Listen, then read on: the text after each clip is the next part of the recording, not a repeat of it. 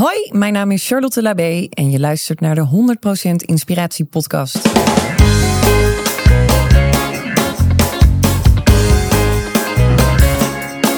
Hey, wat goed dat je luistert. Hij staat weer voor je klaar. Je wekelijkse dosis inspiratie is weer daar.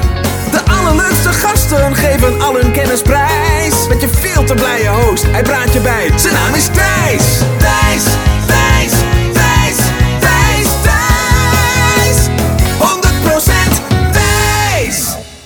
Yes, welkom. Wat goed dat je luistert, zoals eh, Sander Guis zingt in de intro jingle van deze podcast. En ehm, voordat ik Charlotte ga aankondigen, heb je een ticket besteld voor de 100% Inspiratieshow. Ik kan me voorstellen dat je denkt, ja Thijs, zo'n avond met eh, persoonlijke ontwikkeling is, eh, ja, is iets Amerikaans voor mij. Of misschien zelfs iets te spiritueel. En dan wil ik je juist uitnodigen om erbij aanwezig te zijn. Ik vind het echt de grootste complimenten als mensen naar mijn show zeggen van Thijs, dit is echt tof. Hier kon ik gewoon mijn ouders mee naartoe nemen of mijn niet persoonlijk ontwikkelings eh, junkie vriendjes. Omdat het gewoon een leuke avond uit is. Waar je op een luchtige manier toch wat inspiratie naar binnen fietst. En eh, dat is precies het doel. Het doel wat ik eh, zes jaar geleden had toen deze droom ontstond. Om inspiratie, om dat naar het theater te halen. Om de stuff die ik heb geleerd, niet alleen door de interviews van deze podcast, maar vooral ook door peperdure seminars over heel de wereld te bezoeken. Om dat toegankelijk te maken voor het grote publiek. Want er zitten gewoon een hele hoop levenslessen en wijsheden in. Eh, bijvoorbeeld over hoe maak ik keuzes trouw aan mezelf? Hoe ga ik om met tegenslagen? Eh, hoe zorg ik voor liefdevolle relaties? Hoe zorg ik of hoe vind ik wat geluk voor mij in het leven betekent? Nou, antwoorden op die vragen, of in elk geval een zetje in de goede richting, die ga je vinden tijdens de 100% Inspiratieshow. Dus wil je net als 4000 andere mensen die al een ticket hebben besteld, erbij zijn deze tour? Check dan thijslindhout.nl en eh, dan eh, verzeker ik jou van een eh, eh, ehm, inspirerende en energieke avond uit. Oké, oké, oké. Dan naar de gast, de gastin van deze week. Dat is Charlotte Labé. Die is er ook gewoon lachend bij natuurlijk bij de 100% Inspiratie Show. Maar genoeg promo. Ik hou nu haar boek in de lucht voor de mensen die dit op YouTube bekijken. En ehm, daar gaan we een hele toffe winactie mee doen. Maar daarover zometeen meer. Allereerst, Charlotte is breinexpert. En in dit interview gaan we wat dieper in op persoonlijke ontwikkeling. Waarom lukt het vaak niet om simpele inzichten, om simpele tips die je leert, bijvoorbeeld tijdens deze podcast, hoe komt het nu dat dat eh, vaak enorm lastig is om in de praktijk toe te gaan passen? Nou, dat heeft te maken met de werking van jouw brein. En eh, Charlotte komt daarom met een duidelijke, logische en wetenschappelijke onderbouwing van hoe dat dan werkt in onze hersenpan. En wat wij wel moeten doen om echt van inspiratie naar actie over te kunnen gaan. Nou, en om je daarbij te inspireren, behandelen we onder andere vier gelukshormonen die jou eh, gelukkig maken. Maar vooral ook welke drie stappen moet je doen om van inspiratie naar activatie, naar actie over te gaan. En als deze podcast niet voldoende inspiratie is, dan kun je haar boek Brain Balance, die ik nu in de lucht hou voor de YouTube-kijkers, kun je winnen. En Charlotte geeft niet één exemplaar weg, niet twee, niet drie, niet vier, niet vijf, niet zes. Twintig exemplaren geeft ze weg op thijslindhout.nl slash brein. Dus eh, ga daar gewoon heel snel heen. En blijf luisteren. Hier is Charlotte Labé. 100% Thijs. Wat leuk. En dit is wel leuk om even te vertellen. Het is nu tien voor twaalf. Jij was hier geloof ik eh, anderhalf uur geleden. Klopt. En eh, we, hebben, we hadden eigenlijk gewoon de, de microfoon al aan moeten zetten. Ja, dan hadden we hem al gehad, denk ik. We hebben het gehad over Tony Robbins. We hebben elkaar flink tegengesproken als het gaat om eh, of je er nou wel of geen invloed op- uit kunt oefenen. Dat je iets maakt van je leven en je brein voedt. Ja, En we hebben het al gehad over onze eigen carrières in, in showbiz misschien wel. absoluut.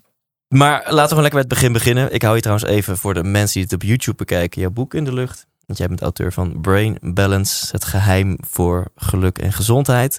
En jij hebt ook het Golden Growth model ontwikkeld. Ja, En daar zelfs ook een trademark op eh, aangevraagd, zie ja ik. klopt. En dat gaat over eh, zes stappen waarmee je eigenlijk in 60 dagen eh, meer balans hebt. Ja. Maar Charlotte, wat wil jij worden als je later groot bent? Ja, mooie vraag. Ehm, als je me die gesteld had toen ik eh, een jaar of 18 was, dan had ik gezegd: ik wil graag dierenarts of advocaat worden. Ja. Twee totaal verschillende dingen. Eh, dat is uiteindelijk niet geworden.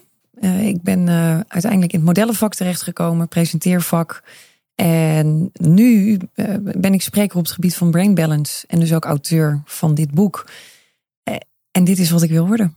En dat ben ik eigenlijk pas maar sinds drie jaar achter. En dat is zo fijn dat je uiteindelijk echt je passie vindt. Ja. En iets doet wat je iedere dag eh, heel veel energie geeft.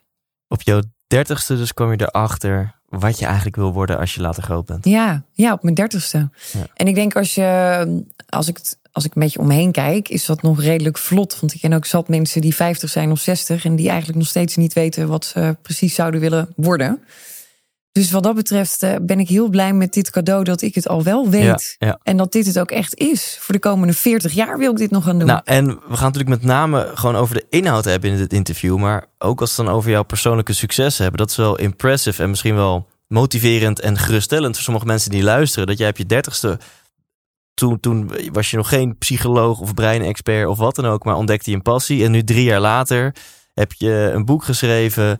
Eh, zit je bij koffietijd erover te vertellen? Zit je bij de 100% Inspiratie podcast? Wat Ja. natuurlijk gewoon sowieso piek van je carrière ja, dat is fantastisch. Eindelijk. ja, ja. Geef je lezingen door het hele land. En alsnog zei je net trouwens, het gaat mij niet snel genoeg. Maar in, in, in drie jaar, eh, laten we, ik kan mijn enthousiasme gewoon niet bedwingen. Laten we daar eens over hebben. Ja, leuk. Maar wat heb je dan gedaan de afgelopen drie jaar, waardoor je in drie jaar tijd expert bent geworden op een, op een heel nieuw vakgebied? Er iedere dag mee bezig zijn. Ehm, vooral bij jezelf uiteindelijk echt vinden van wauw, ik wil echt alles hierover weten. Waardoor je dus ieder moment van de dag dat je de ruimte hebt, je ook verdiept in die hele materie rondom de neurowetenschap. En alles wat er gebeurt op dat vlak van hersenontwikkeling, de onderzoeken die gedaan worden. Ja, dat, dat, het is iets. Wauw, ik leef dit gewoon echt. En dat het in iedere vezel van mijn lijf. Ik gaf gisteren bijvoorbeeld een lezing en toen zei iemand aan het einde: Wauw, ik, ik, ik had eigenlijk de vraag toen ik hier binnenkwam: van ja, wat is precies jouw passie om dit te gaan doen? Ze zegt maar dat binnen een seconde had ik het antwoord al. Want je praat met zoveel passie over je vak en de kennis die je hebt en de kennis die je graag wilt delen. En kunt je ook kwetsbaar opstellen met dat je letterlijk zegt: Ja, ik weet ook niet alles.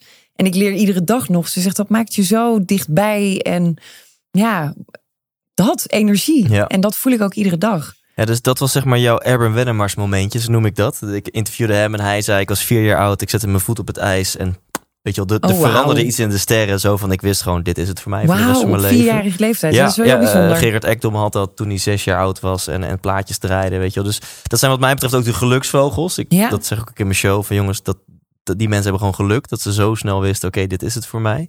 Jij had het dus op je dertigste en voor een gedeelte hebben we dan de, de, een gezamenlijke passie, want het gaat allebei over persoonlijke ontwikkeling. Ja. Maar waarbij ik dan meer het onderwerp geluk kies en het vooral leuk vind om daar shows over te geven, dus om ook heel veel met entertainment te doen, is bij jou eigenlijk het, het thema eh, eh, brein Ja. eh, het nummer één ding. Dus kun je daar, ja, voor zover je een passie kan toelichten, maar kan je eens wat vertellen, wat maakt het dan ook nog eens binnen de context zeg maar, van persoonlijke groei? Wat maakte dat thema je brein jou zo fascineert? Nou, eigenlijk door mijn, door mijn eigen levensloop, de dingen waar ik zelf tegen aangelopen ben. En ik, ik was op een gegeven moment best wel zoekende van wie ben ik nou eigenlijk? Waar word ik gelukkig van? Eh, wat brengt het leven mij? Maar wat geef ik het leven? Dus wat geef ik de mensen om me heen, maar ook de wereld terug? En ik was heel erg naar externe factoren aan het zoeken. En ik zocht het continu buiten mezelf. Totdat ik erachter kwam dat ik dacht: nee, maar het zit in mezelf en wel in mijn hersenen. Want mijn hersenen sturen 24/7 alles aan wat ik denk, hoe ik me voel, hoe ik reageer in bepaalde situaties. Ehm, maar ook hoe ik fysiek in elkaar zit. Dus of dat ik fysiek gezond ben of niet. Ja. Of dat ik klachten krijg. En toen ik erachter kwam dat dus je brein de aanstuurder is van alles. Ik had daar nooit zo bij stilgestaan. Want het is niet iets wat we op school leren. Ik bedoel, iedereen weet dat hij hersenen heeft. Mhm. Maar niemand weet hoe dat die hersenen daadwerkelijk functioneren. Ja, en dat vond ik zo magisch. En vooral dat dat brein ook maakbaar is. Dus dat je dingen kunt veranderen. Ik heb jarenlang gedacht, het is wat het is. En Ja. eh, ik ben geen, eh, geen ster in, eh, nou ja, bijvoorbeeld wiskunde. Ben ik nog steeds niet. Ik vind dat ook niet leuk. Maar dat zou ik dus, ik zou daar beter in kunnen worden als ik dus mijn brein op een andere manier ga Ja. aansturen. En wat je net zei, tussen neus en lippen door, je brein stuurt alles aan. Hoe, hoe ik denk, hoe ik me voel. Ja, Stuurt je brein aan hoe jij je voelt? Of beïnvloedt je gevoel je brein? Nee, je brein stuurt aan hoe dat je je voelt. Want vaak zeggen we van ja, maar ik voelde me zo, dus ben ik zo gaan handelen. Maar waarop is dat gevoel gebaseerd? Op iets wat eerder gebeurd is in je leven, waardoor dat gekaderd is in je brein. En dat haalt hij letterlijk uit de archiefkast. Ik zie je brein als een grote archiefkast. Daar zit heel veel data in. En al die data die pakt hij continu de hele dag door. Is hij die laadjes aan het open doen van welke data is nu relevant. En die data geeft jou een bepaald gevoel. Op dat moment worden de neurotransmitters aangemaakt. Dat is je gevoel, hormonen. En dat kan positief zijn of negatief. Want ik voel mijn gevoel heel sterk hier zo. Ja. Dus ik wijs nu naar mijn onderbuik.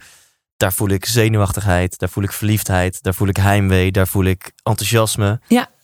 Ehm, wat er dan gebeurt is dat ik, eh, in ieder geval, ik vind het romantisch om te denken van hé, maar dat is mijn lichaam. Dat is het, het geheugen van mijn lichaam. ja, Misschien en mijn hart geeft het me in. Mijn hart geeft Ja, het me in, mijn, onderbuik geeft het me in. Maar jij zegt gewoon als, als, als halve wetenschapper, zeg maar van nee, ja, dat is gewoon, eh, is gewoon niet waar. Je Nou ja. brein haalt iets uit de archiefkast en die, mijn, mijn brein stuurt dus naar mijn onderbuik. Ja. hey, ga even dit doen, want eh, dit is een associatie die ik bij deze Ja, dat is eigenlijk inderdaad eh, heel platgeslagen hoe dat het werkt. En het is heel mooi dat je ook zegt hè, dat je naar je buik wijst.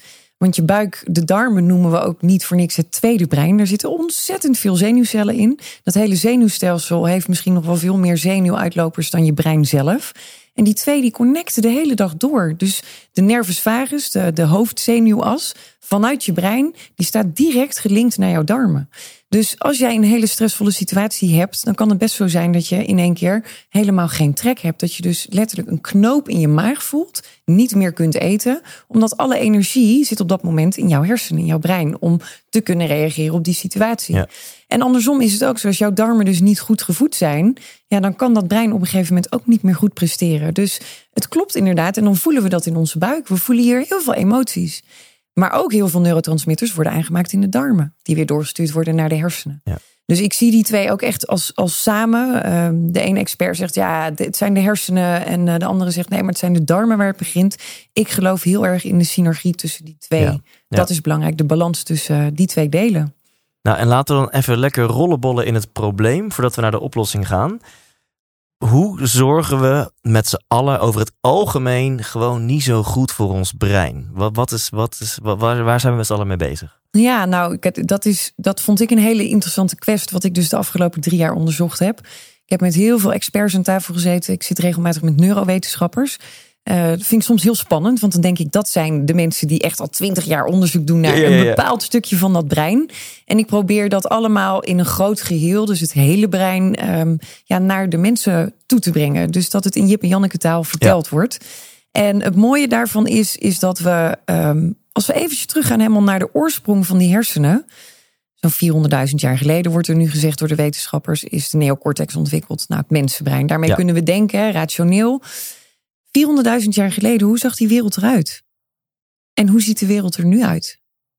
Dat is zo'n ontzettend groot verschil. En tuurlijk, dat brein ontwikkelt zich iedere dag. Maar als we bijvoorbeeld Richard Telet mogen geloven, die zegt in een van zijn boeken: eh, dat brein is in 400.000 jaar tijd 2 à 3 procent veranderd. Die wereld 2 à 3 procent veranderd?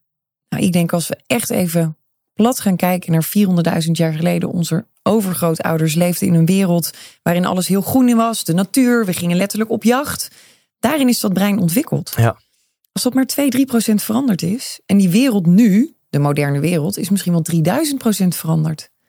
Ja, wij kunnen het niet bijhouden. Dat brein houdt die hele verandering gewoon niet bij. En dan heb je het nog over de neocortex, het mensbrein, het Ja. nieuwste gedeelte van ons brein. Dus ons reptiele brein. Is miljoenen jaren oud. Ja. Ja. nou daar weet jij al heel veel van. Met alle interviews natuurlijk die je hebt gedaan. De verdieping die je zelf al hebt. In, dus jij hebt al die kennis. Maar dat oerbrein, dat regeert ons nog steeds iedere dag. En dat oerbrein is heel goed. Hè? De hersenstam in alle basale functies. Zoals ademhalen. Dat je bloed van je hart naar je hersenen wordt gepompt. Dat de zuurstof op de juiste manier binnenkomt. Maar dat oerbrein dat stuurt ook heel erg aan op... ik wil het nu heel fijn hebben.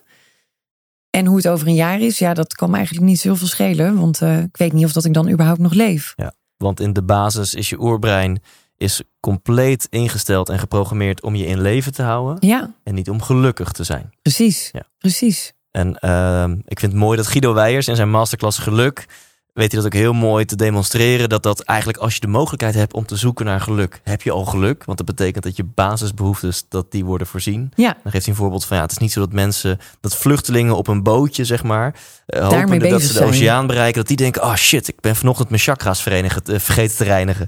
Weet je wel? ja, Ehm, Maar kun je daar eens op, op, op, op, op doorgaan? Want uh, uh, uh, hoe beïnvloedt ons dat vandaag de dag dat ons brein eigenlijk maar één ding interessant vindt en dat is overleven, dat is korte termijn genot? Ja, nou ja, vanuit de natuur gezien ging het over overleven.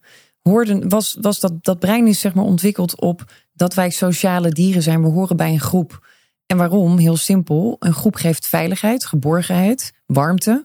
Als je alleen staat in zo'n, buiten zo'n groep en dan in de natuur, dan is de kans op overleven is eigenlijk niet heel. Dus of je wordt opgegeten, of je bent continu aan het strijden om te kunnen overleven. En dat wordt best wel lastig. Dus wij zijn groepsdieren, sociale dieren. Nou, ook daarin zie je een hele grote verandering op dit moment.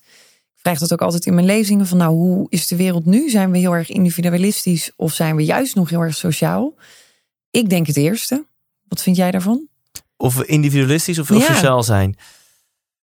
Uh, toeval een interview die online staat als mensen dit horen met Hanna Verboom, die ging daar ook over.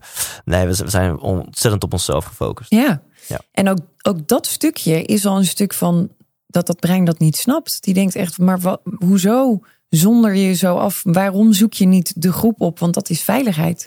En dat is het stukje oerbrein dat, dat daar de disconnectie uh, ontstaat.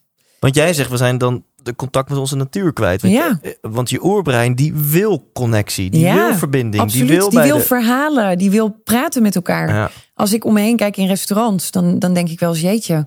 Uh, dan zie ik stelletjes zitten of gezinnen en iedereen zit met zijn mobiele telefoon.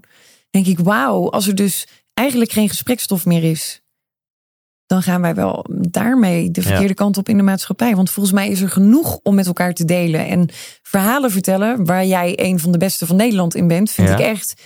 Dat was vroeger al kennisoverdracht. Nou, dat doen we nu door middel van podcast. Dat doen we nu door middel van hè, Instagram stories. Natuurlijk fantastisch. Maar het echt met elkaar om een kampvuur zitten, muziek maken, verhalen vertellen van de oudste naar de jongste. En op een gegeven moment is de jongste de oudste. En zo gaat het generatie op generatie. Dat doen we niet meer. En aan de andere kant is natuurlijk op ons telefoon zitten, is een bepaalde drang naar prikkels. Uh, is dat eigenlijk op je telefoon zitten, is dat niet juist in contact met de natuur zijn? Want jouw natuur, jouw reptiele brein is super gevoelig voor prikkels. Dus het is heel logisch dat je continu op je telefoon zit. Ja, maar die telefoon is niet, dat hoort niet vanuit de natuur. Die hoort daar niet. Ik bedoel, die, die mobiele telefoon, ik, ik weet nog wel dat die, dat die er net kwam, twintig jaar geleden. Um, dus dat zie je ook in de oudere generaties. Die hebben niet die connectie met die mobiele telefoon die wij hebben. Zij staan toch een stukje dichter bij de natuur. Ja. De jongere generatie daarentegen is veel beter op het data programmeren en verwerken dan dat wij weer zijn. Ja. Dus je ziet daarin ook echt wel de verandering in dat brein. Maar um, nee, want die hersenen die denken letterlijk: wat is dit? Die mobiele telefoon. Weet je, het is ruis op de lijn, het geeft Ja. onrust. We zijn continu maar multitasken, we zijn continu maar bereikbaar. Dus het is iets heel vreemds. Ja, is het niet zo dat je brein, kijk, je brein is natuurlijk gevoelig voor prikkels, omdat het een prikkel kan een borstje betekenen wat beweegt. En Ja. daar kan een sabeltandtijger achter zitten. Precies. En, en, Hij is en, al- en- iedere keer alert. Ja, Ja. dus jouw brein die, die gaat super aan als weer de, dat badge-app symbool, hè, dat rode dingetje, of, of een notificaties. Terwijl jouw, jouw brein weet even niet het verschil tussen notificatie en een doodsbedreiging van een Maar dat is, sabeltandtijger. nee, precies, dat is het. Kijk, die mobiele telefoon, die geeft ons aan de ene kant een dopamine rush. Dus daar worden we heel gelukkig van. Dat is meteen verslavend. Daarom zijn er ook heel veel mensen op dit moment echt verslaafd aan hun mobiele telefoon. Ik trap daar ook nog wel eens in. Mhm. Ik vind dat ook echt soms wel eens heel lastig om te kaderen. Ehm, aan de andere kant maken we tegelijkertijd cortisol aan. En cortisol, op het moment dat die tegelijkertijd met dopamine komt, gaan ze eigenlijk een soort strijd aan. En cortisol kan op een gegeven moment echt het sloophormoon worden, stresshormoon, wat ons schade kan gaan aan ja, berokkenen. Ja, en dat is toch wel het lastige van die mobiele telefoon. Dat er dus heel veel chemische processen in je brein ontstaan.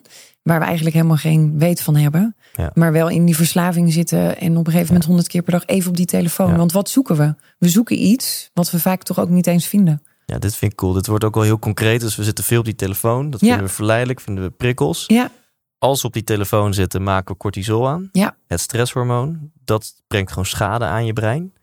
En we pakken die telefoon omdat we iets willen wat we eigenlijk niet gaan vinden. ja en het is. Kijk, 100 jaar geleden hadden we tussen de 175 en 350 nieuwe prikkels per dag. In, in dezelfde soort hersenen als die we vandaag de dag hebben. Maar vandaag hebben wij 3500 nieuwe prikkels te verwerken. Terwijl dat brein is exact hetzelfde. Het is niet dat hij uh, een kilo zwaarder is geworden. Of, kijk, dat brein dat kan ontzettend veel aan. Maar wel zolang het in de juiste balans is. Dan Ja. kan dat brein heel veel aan. En om even bij dit concrete ding te blijven. Want het is natuurlijk nooit leuk om mensen te vertellen. Ja, iets wat jij heel vaak doet en wat je heel graag doet. Dat moet je minder gaan doen. Is toch een beetje de strekking. Ja. Hoe, hoe kunnen we.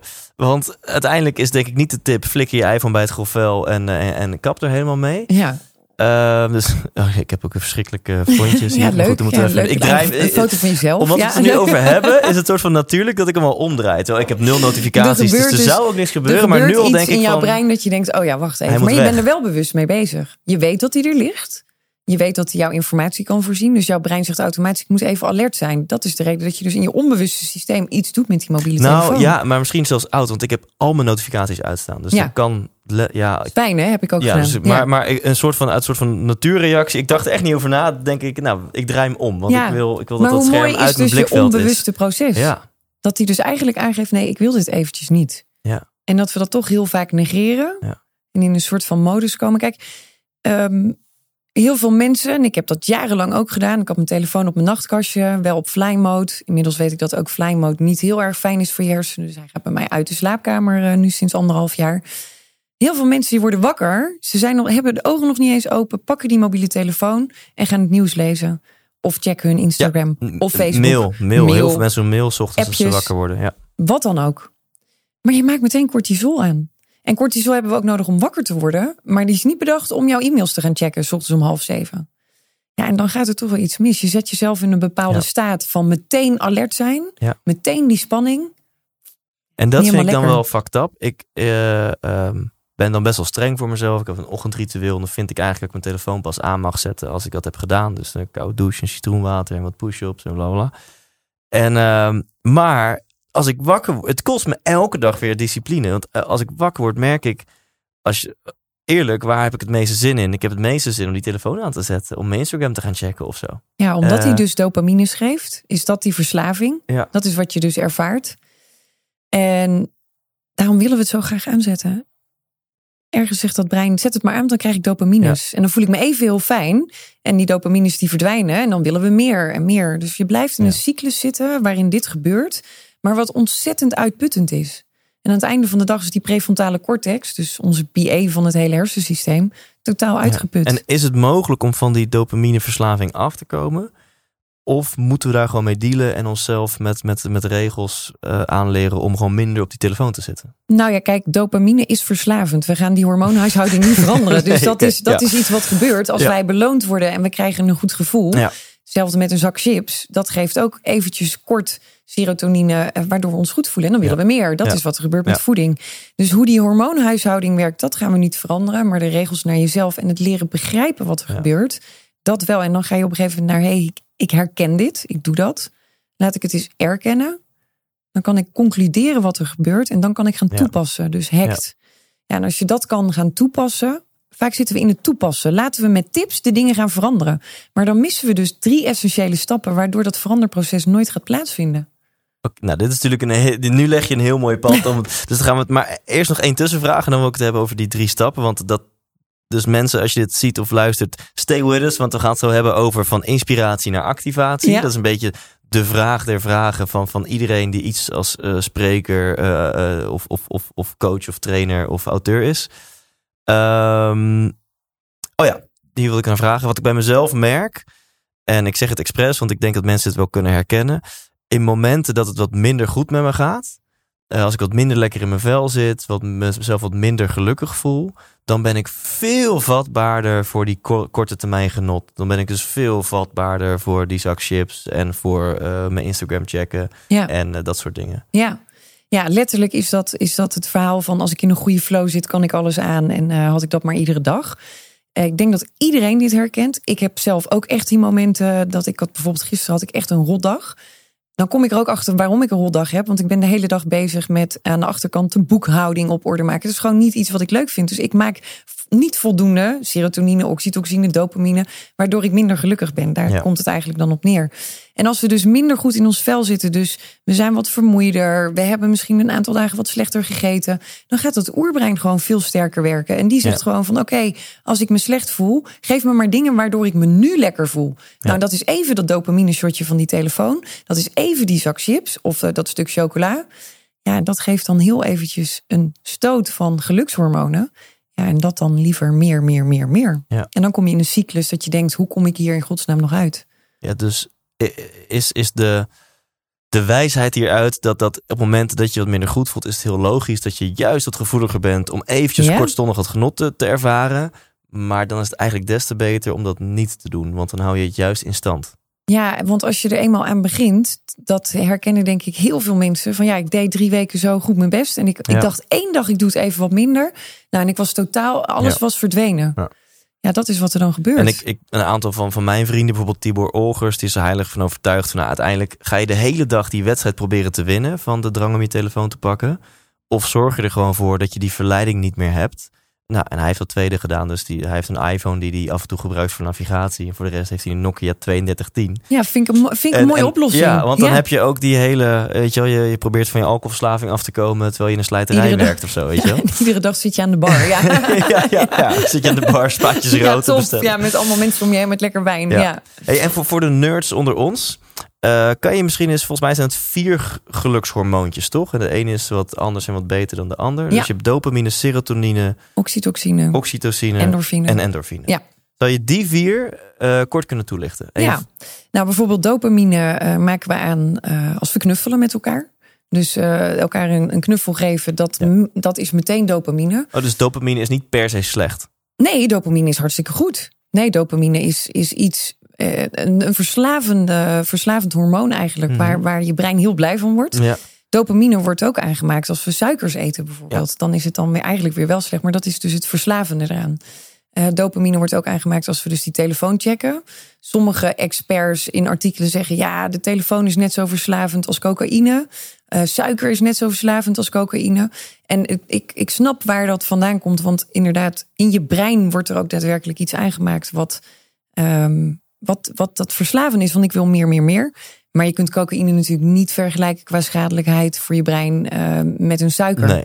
Ik bedoel, tuurlijk is suiker hartstikke slecht voor je hersenen. Maar de chemische stoffen in, in een drugs, dat is. Dus die vergelijking vind ik nogal heftig. De vergelijking zit hem in dat Zit het hem in allebei... het verslavende. de- Ja, precies, in het Ja. verslaven, maar niet in het... In het chemische suiker is, reactie. is een iets ander stofje dan coke. Ja, dus, dus dat, eh, dat eventjes eh, duidelijk. Dopamine, daar, dat zie je bijvoorbeeld ook bij eh, honden en katten. Dus het verschil tussen het reptiele brein, dus een schorpioen of een slang, die zijn heel kil. Dat zijn koude dieren. die Oh ja. willen ook echt niet geknuffeld worden. Oh ja. Maar een hond en een kat, die hebben dus alweer de dopamine Ah, aanmaak. ja. Dus door dat limbische systeem wat ze hebben, vinden ze het heel fijn om bij jou lekker te komen knuffelen. Ja, super cheese. Ik moet nu echt meteen denken aan Swift, mijn poes. En ik voel helemaal zo'n Zo'n warmte. warm warm, gevoel. ja, precies. Dus nou, dit dat zijn je dopamines. Ja. Dus alleen al het denken aan, het, aan het huggen van of je geliefde, of je kind, of je Ja, kat. Dat kan dus al meteen dopamine vrijmaken. Dus En als ik bijvoorbeeld, ik, ik ben spreker. Het is altijd fijn als je een mailtje krijgt dat een boeking doorgaat. Ja. Dat is dan even een yes gevoel van, Ja. ah, nice. yes, Ehm, is dat dopamine? kan ook adrenaline zijn. Ja. Bijvoorbeeld van, oh yes, er gaat iets gebeuren. Ik vind dit, ik vind dit cool, ik vind het spannend. Dus er zijn, soms komen hormonen ook weer samen. Dus dat is maar net eh, ja, wat, eh, wat de reactie is of wat het moment is. Dus Serotonine bijvoorbeeld. Oh ja, sorry. ja, dus even eh, dan, dan samenvattend. Dopamine is, is verslavend, is instant genot, instant Ja. satisfaction. Ja. En, en het heeft een mooie kant. Knuffel je kat en je dierbaren ja. en, en alles. Maar Ja. het heeft ook een verslavende kant. En, en nou, dan, we weten allemaal wat, Ja. wat, wat zeg maar dan de dan minder positieve manieren zijn om aan je dopamine te komen. Ja, en dopamine maken we ook aan als we gaan sporten bijvoorbeeld. Oh ja. Daarom hebben we vaak als we gaan hardlopen of we staan eh, in de sportschool, dat je een leeg hoofd krijgt. Ja.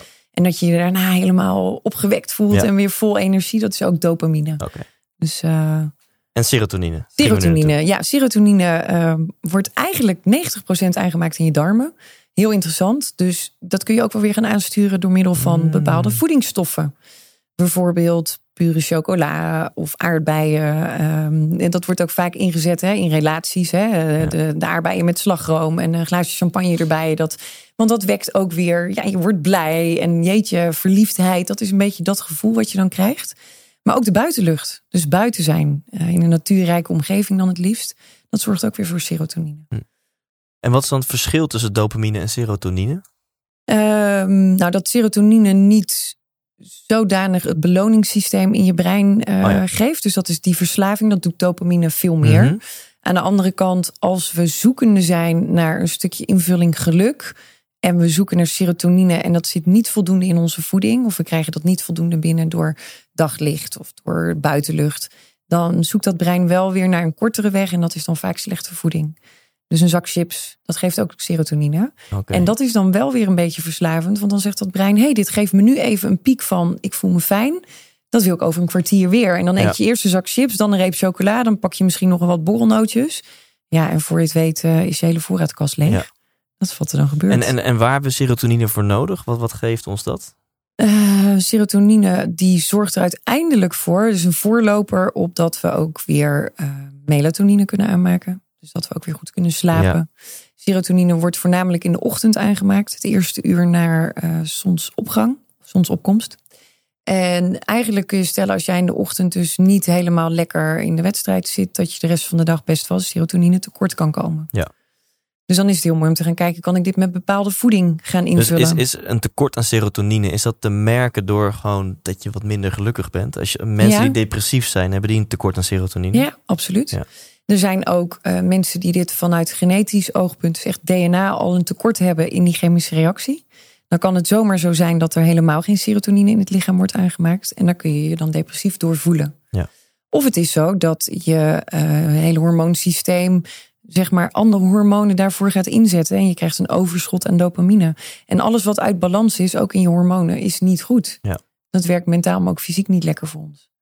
En serotonine maken we aan door pure chocola en buitenlucht. Ja, en aardbeien. En uh, kijk, dit zit in heel veel soorten ja, voeding. Het, is, het, zit niet in een in broodje haver kebab. zit het bijvoorbeeld ja. ook. Broodje kebab? Nee, dat nee, is dan weer de nee. korte termijn ja, fijn. Ja. Is haver uh, niet een goede serotonine regulator? Absoluut. Ja, ja absoluut. Dan heb ik het goed onthouden van uh, ja. Uh, die ik heb geïnterviewd tijdje ja. Oh ja, leuk. Ja, mooie inspiratie ook voor mij. Ja. Um, next up. Waar gaan we het nu over hebben? Endorfine? Endorfine, uh, nou maak je bijvoorbeeld aan als je gaat sporten ook. Dus dat geeft ja. ook weer het, eigenlijk wat dopamine ook doet, endorfine. Dus met sporten maak je ook weer meerdere hormonen aan. Dat is het grappige. Het is nooit dat je kunt stellen, ik maak één hormoon aan. Situaties nee. bepalen ook, maar ook hoe is jouw brein gewired, wat je dus aanmaakt ja. op welk moment. En endorfine is wat duurzamer en minder verslavend dan dopamine? Of heb Klopt. ik dat verkeerd? Dopamine is echt wel de verslavende ja. hormoon. Ja. En endorfine geeft ons meer rust, meer focus. Ja.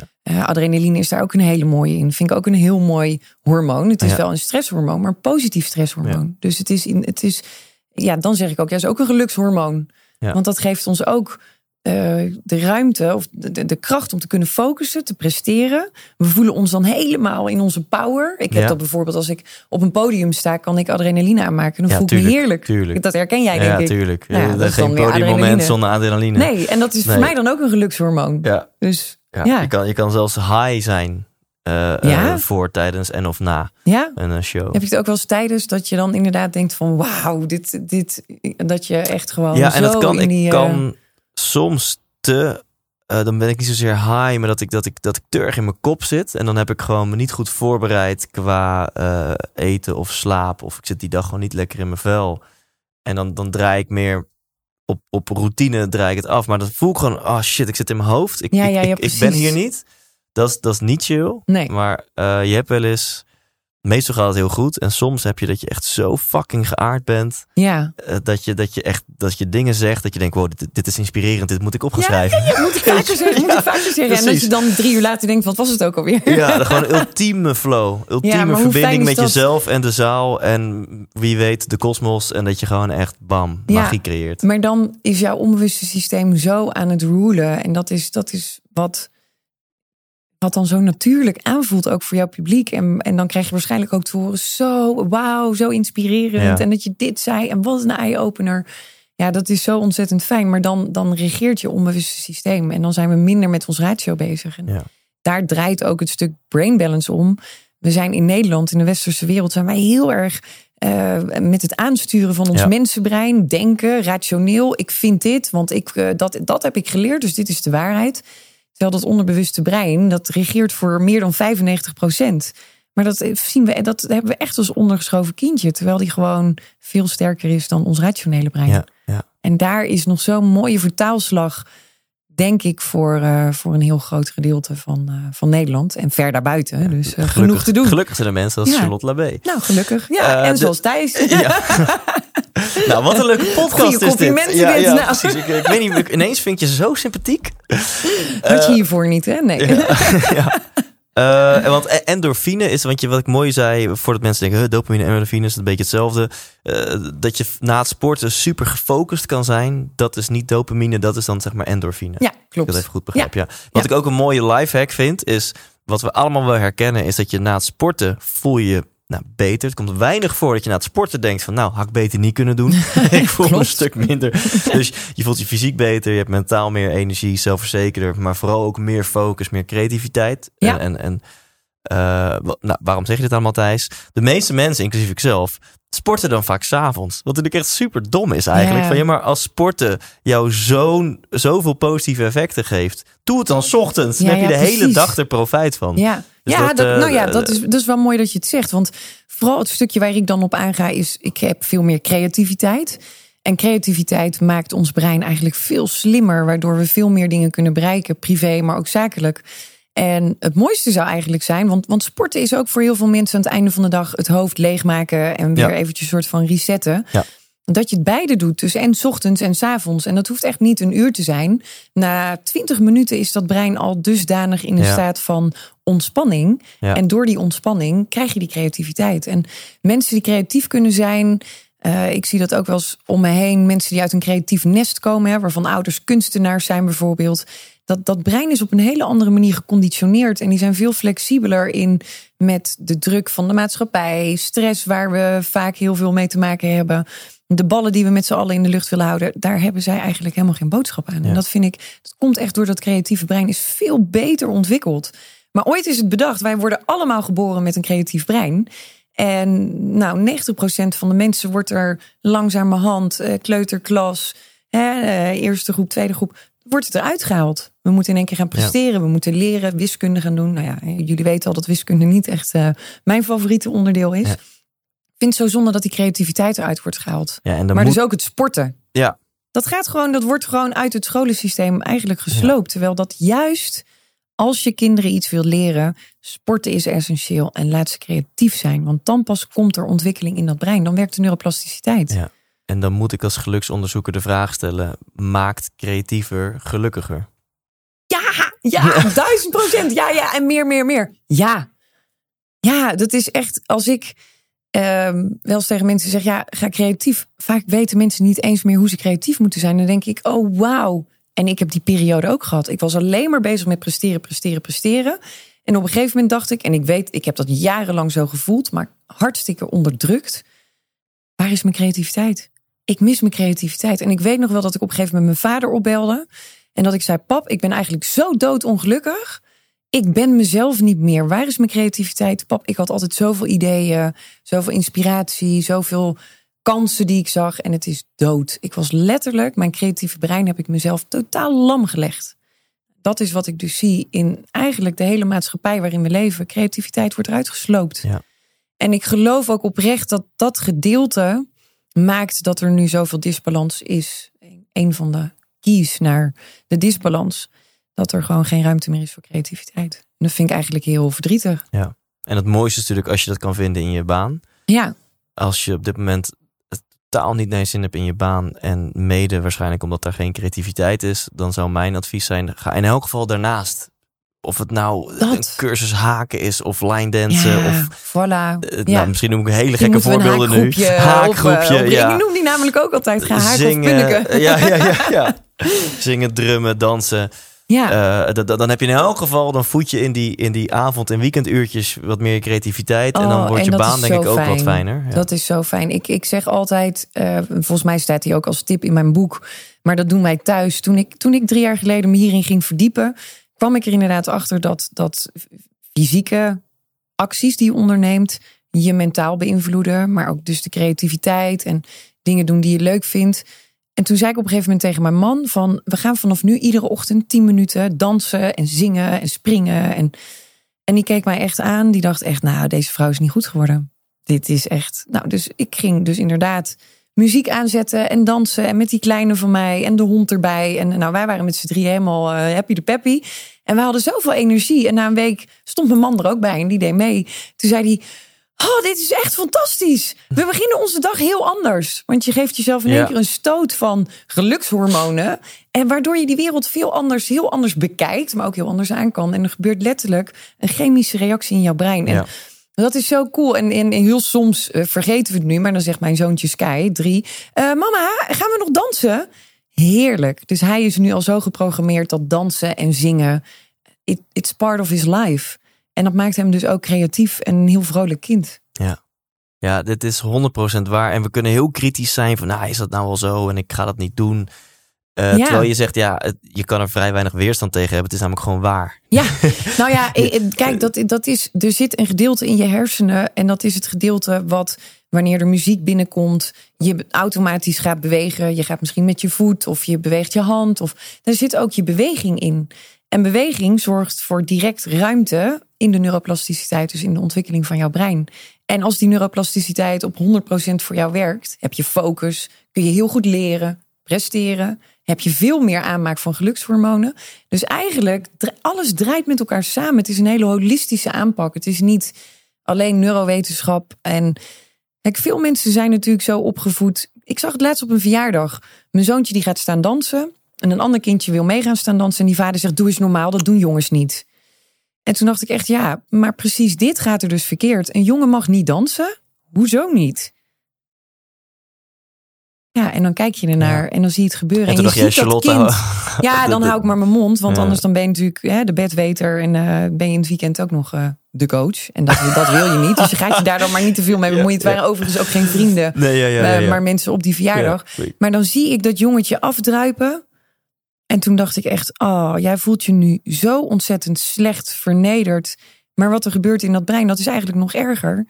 Hij vindt dus nu de rest van zijn leven dat hij niet mag dansen. Ja. En het kan best wel als hij 55 is en eigenlijk misschien wel al 30 jaar op salsa les wil. Zijn, zijn brein aangeeft, nee, dit kan niet. Omdat zijn vader één keer zo'n opmerking. Ja. En dat is wel iets, en dit is dan een opmerking over dansen. Maar zo gaat het met voeding, opvoeding, relaties, presteren op je werk. We zijn allemaal gekaderd. En zoveel luikjes gooien open. Ik, ik ga toch even mijn autistische brein volgen. Oxytocine, laatste hormoon. Um, ja, maak je ook wel aan door uh, bijvoorbeeld te knuffelen met iemand. Uh, hetzelfde als wat je doet met, uh, met dopamine. Oxytocine komen ook weer vrij bij bewegen. Oxytocine komen vrij als je in een, een veilige omgeving bent, waar je je fijn voelt. Ja. Dus bijvoorbeeld je eigen huiskamer waar je je heel fijn voelt. Uh, een open haard wat aanstaat. Dus dat warme gevoel, dat kun je wel omschrijven als oxytocine. Dus en als veiligheid. je, als je uh, uh, net een kind op aarde hebt gebracht, maak je dat in extreem hoeveelheden aan, toch? En een vrouw tien keer zoveel ja. dan een man, geloof ja. ik. Ja, dus het is echt het binden in relatie naar je kind toe. Dat is echt mega wat daar gebeurt. Er zijn natuurlijk ook vrouwen die dat niet aanmaken. Dan heb je weer te maken met een, een postnatale depressie. En dan heb je dus die hormoonhuishouding niet. Gebeurt ook heel veel. Dat is wel iets heel heftigs. Maar je kindje maakt dat aan, jij maakt dat aan. Het zit ook in de moedermelk. Dus ook daarin de natuur is zo ontzettend sterk in die verbindingen leggen en, en het connecten en alles in balans te houden. Ik vind dat zo mooi. Ik, ja. ja, ja, ja. gek. Tof. Klein zijweggetje. We hebben het gewoon even 20 minuten gehad over de vier gelukshormonen. Ja. ja. Dit is fantastisch. Dit is fantastisch. Ja, we kunnen hier uren zitten. Uh, ik wil nog met je hebben over jou, jouw eigen verhaal. Uh, want het is natuurlijk niet uit het niets gekomen dat je op je dertigste ineens de roer helemaal omgooide. Ja. Uh, maar laten we beginnen bij, uh, bij de cliffhanger die ik net eerder noemde richting de luisteraar. Dat je, je zegt als we het hebben over van inspiratie naar activatie. We willen meteen door een tip, ja. willen ons leven veranderen. Hè? We, ja van alsjeblieft, eh, Charlotte en Thijs, ik, ga, ik, wil, ik, ik wil niet dat ik vet veel moeite moet doen en uit mijn comfortzone moet komen. Ik wil Ja. gewoon een quick fix, Ja, waardoor nu. ik me vandaag Nu. of Ja, morgen mijn hele mindset meer geluk veranderd. in mijn lijf, in mijn liefde, in mijn relatie, in mijn werk. Ja, geef me dat ook. Dat wil ik ook. Ja, dat wil iedereen. Ja, dat is de kook. Ja, Ja, dat, dus dat is, was ja, hem dat is de dan, eh, oplossing dan. dat maar doen dan. En dan ook nog punniken, haken. doe een winactie, ga naar thijslindert.nl slash drugs. Ja, dat, dat, dat hou ik dan bij nee, jou verder. Dat hè? is een ja. andere. Ja, ik zeg het heel stoer. Ik heb nog nooit, ik heb nooit kook gedaan. Nee, ik ook niet. Nee. Nee, nee. Ik ben Nee. wel, nou dit is een heel raar gesprek nu, maar ik, ik ben wel super nieuwsgierig. Ik wil, Naar kook? Ja, gewoon naar, naar meerdere harddrugs. Dat ik denk, eh, Oh ja, nee, dat, Ik vind dat, dat- ik eh, denk van, wat ja, dat ben ben, ik echt een suf, suf eh, ja, ik zei het straks al een soort labradoodle. Ik ben heel trouw en eh, nee, dat soort dingen. Nee, soms denk ik ook echt wel eens van jeetje, wat ben je, ik zal niet zeggen saai of zo, maar inderdaad, ja, best wel basic of zo, ja. Ja, ja, nou, ik vind het een interessant waardeoordeel dat je saai bent als je geen harddrugs doet. Dat is. eh, Ja, nou, oordeel. sommige mensen zien dat natuurlijk wel van, eh, oh, jij drinkt, eh, ik drink heus wel eens een keer een goed glas wijn, want daar hou ik echt wel van. Maar het is niet zo dat ik vijf dagen in de week een fles wijn opentrek bij ons thuis. Eigenlijk, dat gebeurt nooit. Of dat ik iedere vrijdag en zaterdagavond standaard maar aan de alcohol zit. En dat zeggen mensen ook wel eens, jeetje, nou, doe nou eens gezellig mee. Dus het is ook een soort maatschappelijk Mhm. waardeoordeel. Mhm. Waardoor ik me ook wel eens momenten heb gevoeld dat ik dacht, oh, dus ik ben nu dus minder leuk omdat ik mijn kopje thee heb of zo. Dat. Ja, nou ja. Herkenbaar. Ja, herkenbaar. Nee, allebei. Aan de ene kant, ehm, ik ben sowieso in mijn leven op heel veel gebieden van extreme. Dus als het gaat om drinken, ik drink liever of niet of goed. Ja, Maar op elke borrel en op elk dineetje eh 1, 2, 3 biertjes. nee. Eh, dat doe ik dan liever niet. En als ik dan een keer eh, naar een feestje ga, weet je wel, dan, dan, doe ik het liever goed- gewoon helemaal goed. Ja. Ja. En, en de grap vind ik dan wel, dat dan eh, doe je dat op vrijdagavond. En je bent toch de 30 gepasseerd. Je moet niet meer op zaterdag gaan feesten, want dan ben je maandag nog te brak. Dus Ja, je ja, vrijdag. Precies. Ja, ja, daar zit het hem ook in. En dan ga je vrijdag ben je hele weekend helemaal vertiefd. Maar dan kan ik wel echt me mentaal helemaal opgeladen voelen. Omdat ik gewoon even Even een los. paar uur gewoon heb gedanst en gezopen. En Ja. echt even weer eh, leven alsof Ja, je gewoon dansen 18 is, ook, bent. dansen is ook heerlijk. Dat, dat, eh, dat, doe, dat doe ik heel graag. Eh, maar ik denk ook wel dat het, dat het op een gegeven moment verandert naarmate je A, ouder wordt. Dat schetste je al. Maar ook naarmate je gezinssituatie verandert. Want toen ik 18 was, ging ik vier dagen in de week op stap. En dronk ik ook best wel heel veel alcohol. Bier ook nog zelfs. Dus mensen zeggen ook, hé, jij hebt bier gedronken? Ja, ik dronk bier. En ik vond het ook oprecht lekker. Dus eh, niet omdat de rest dat deed, deed ik dat ook. Misschien ook weer wel. Eh, maar goed, de essentie van het verhaal is... en dan in één, in één keer heb je een kind. Nou, dat is natuurlijk niet in één keer. Er gebeurt wel wat meer, maar oké. Ehm, en verandert dat ook wel je leven. En dan heb je dus echt niet de behoefte... om op vrijdag of zaterdagavond... eh, inderdaad helemaal eh, lam thuis te komen. Want 's ochtends om zes uur begint jouw taak weer als moeder zijnde. Ja, dat is best wel pittig. Ja, dus op een gegeven moment Ja. denk je, nou weet je, don't go there. Eh, Twaalf uur naar bed, eh, één uur naar bed, prima. Maar dan het liefst niet met Ja. zoveel alcohol. Want, Moet je eh, toch even tegen die neocortex ingaan. Want die, Ja. wilde, hè, die wil gewoon nu genieten van dat drankje. Ja, En die heeft niet zo'n niet zo'n boodschap aan ja je hersenstam van- vooral. Ja, precies. ja, ja, ja, je hersenstand. oerbrein. Ja, Je oerbrein, ja, je neocortex, die zegt dan Oh, die juist... kan juist redenerend nadenken. ja, die zegt tegen mij, joh, het is wel lekker. En het zou lekker zijn om even helemaal los en je gedachten even helemaal weg. Maar weet wel, morgenochtend om zes uur staat Sky weer naast je bed... en wil die gezellig spelletjes met je Ja. spelen. Eh, en mag je weer de opvoeder zijn. Dat Ja. is dus dan je denkende mensenbrein. Die rationeel zegt, nou, ik doe het wel niet. Ja, ik, ik heb even de voor- en nadelen afgewogen. Ja, ja. Eh, en, en je reptiele brein zegt drinken, drinken, Doe drinken. maar, nu, het is nu leuk. Holla die, ik doe met iedereen mee. ja, dat. ja. Oké, van inspiratie naar, naar activatie. Want ik weet dat volgens mij zelfs is er onderzoek gedaan naar mensen die bij Tony Robbins zijn geweest. Een van de beste ter wereld in beïnvloeding, neurolinguistisch programmeren. Je wordt echt bijna onder hypnose gebracht bij hem vier dagen lang. Absoluut. Wat blijkt? 85% van de mensen vervalt in oude patronen en brengt dus gewoon niks in de praktijk van wat ze zojuist vier dagen lang hebben geleerd. Ja, Eh, en hetzelfde geldt denk ik bij boeken en podcasts. Ja, Nou, dus dit, is 100%. gewoon eigenlijk de vraag der vragen die ik 155 afleveringen al gesteld heb. Nee, niet Oh, gesteld niet? heb. Oh, Nee, nee, voor me gehouden heb. En, en eh, de- eigenlijk de, de, het lot van de luisteraars ligt nu in jouw handen. In mijn handen, dus eer is aan mij. Ja, drie stappen zitten er tussen. Ik eh, krijg het warm van, hè? Dus Ja, dat ja. zie je. Ik, eh, ja, Kleren gaan uit voor de mensen die eh, ja, kijken. bijna. Ehm, nou ja, ik denk dat er, dat er op geen één quest een rechtlijnig, eh, concreet, Mhm. direct antwoord is wat de waarheid is. Want wat is de waarheid? Dat is voor iedere hersen is dat weer anders. Mhm. Waarin ik wel geloof inmiddels, na die drie jaren dat ik dat onderzoek heb gedaan naar wat is brain balance, wat houdt het in, uh, hoe zien de neurowetenschappers dit, hoe werkt dat brein, dat, dat ik tot een eindconclusie ben gekomen dat alles wat er geprogrammeerd is in jouw brein voor waarheid wordt meegenomen in de rest van je leven. Dus wordt er in mijn brein geprogrammeerd dat de voeding die ik eet is wat het eet. Ik heb dat geleerd. Uh, ik heb van mijn ouders geleerd dat processed food gewoon de voeding is die er is dan zal mijn brein ook niet zo snel zeggen van nou ga nu maar eens even 100% natuurlijk, suikervrij, uh, een kilo groente per dag eten. Ja. Want dat staat lijnrecht tegenover het eerst geleerde. Ja. En dat is een van de hersenwetten die dat, dat, is, dat is bepaald. Dat is een wetenschap. Dus daarvan kunnen we ook zeggen van oké, dat weten we zover in, uh, in die hersenen. Dat dat eerst geleerde zo krachtig in dat brein geprogrammeerd zit, dat we daar eigenlijk bijna altijd naartoe teruggaan. Mits Dus dat je het dat eerst, brein Ja, het eerst geleerde, dat zien wij het meest als waarheid. Ja, ja. Want we leren dat in een voor dan veilige omgeving. Dat gaat over de eerste acht jaar van je leven. We leren dat in een veilige omgeving. Dus dat zijn ouders, uh, leraren op school. We zijn jong, dus kinderen horen van hun ouders te leren. Dat brein is nog zo ontzettend ja, plastisch en dat, dat kun je alles leren. Dus als jij misschien geleerd hebt van je ouders van uh, iedere dag uh, 500 gram groente eten als kind, dat is normaal. Dan is dat voor jou normaal. En dan wordt dat als je volwassen bent makkelijk 800 gram groente, want dan wordt je behoefte meer. Ja. Heb jij geleerd als kind zijnde groente is onzin? En je kunt gewoon leven op patat en worsten en suiker en zakken chips en McDonald's. Dan is dat waarvan het brein denkt van dit is normaal. En op een gegeven moment zal daar wel een disbalans in ontstaan en een vragenquest. Onder andere ook dat je sneller ziek bent. Je immuunsysteem is natuurlijk veel minder goed, want je lijf presteert op een gegeven moment niet, maar ook je hersenen niet.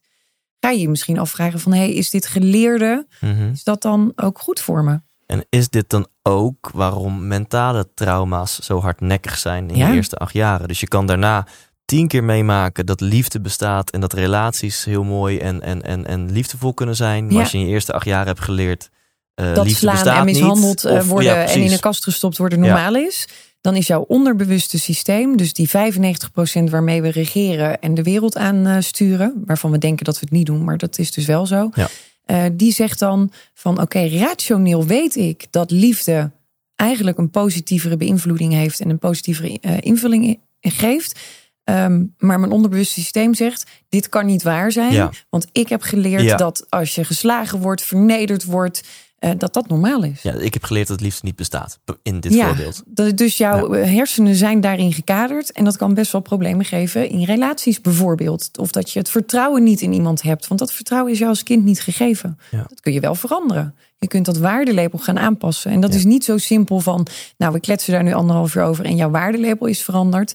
Maar je kunt daarmee wel met je neuroplasticiteit... dat betekent dat je hersenen alles kunnen leren... maar dus ook kunnen vervangen. Dus bepaalde patronen en gewoontes die we dus hebben vanuit onze jeugd... Eh, kun je vervangen Dus door patronen. neuroplasticiteit is gewoon een mooi woord voor de wendbaarheid van je hersenen. Dat Ja. je hersenen zich kunnen aanpassen. Het is, niet, het is niet statisch. Nee, precies, precies. Het werkt continu voor je en continu is het in die ontwikkeling bezig om voor jou het beste te doen. Het is wel zo dat die neuroplasticiteit in de eerste acht tot tien jaar van ons leven echt mega hard voor ons werkt. Dus dat zie je ook. Jonge kinderen zijn echt sponsen. Je Ja. hoeft maar één keer iets te zeggen en twee dagen later dan zegt je kind in één keer dat. Dat je denkt, huh, komt hij daar nou bij? Nou, dat heb jij dan Ja. in een onbewust moment even een keer geroepen. Ehm, en het, Ja. het is ook zo dat het kinderbrein in die eerste zeven, acht jaar heeft veel meer eh, hersencellen dan een volwassen mensenbrein. Ja. Dus 150 miljard hersencellen heeft een kindsbrein. En zo rond 7, 8 jaar, dan gaat op een gegeven moment gaat dat prunen beginnen. Dus het letterlijk wegsnoeien van informatie die niet interessant is. Mm. En gaan er 50 miljard hersencellen weg. Dan blijven er 100 miljard hersencellen over. Op een gegeven moment, op onze leeftijd, zitten we zo rond 87, 88 miljard. Wordt er gezegd en geschreven. Ik heb ze natuurlijk nooit allemaal geteld. Dat is een beetje een lastig verhaal. Ja. Ehm, en en dan, dan is dat brein gevormd tot wat het is. Dat duurt ongeveer 30 jaar totdat dat brein gevormd is. Dus, dus ons brein is nog maar een, een aantal jaar gevormd. Ja. Terwijl wij op ons twintigste dachten dat we alles wel wisten. ja, fascinerend is dat, hè? Maar dat brein wist het nog helemaal niet. Ja. Dat is ook het probleem. Eh, puberbrein. Ik vind dat heel fascinerend. En ik ben daar nu eh, me heel erg in aan het verdiepen. Want ik zie dat daar heel veel ouders struggelen met dat puberbrein. Van oké, eh, hoe kan ik het beste met hun omgaan? En oh jeetje, eh, puberacties. En eh, ze zijn onhandelbaar. Maar eigenlijk is het niet zo. Want als je kijkt naar de biologie van dat brein. Die heeft nog tien jaar nodig om daar te komen waar je verwacht dat hij op zijn veertien al is.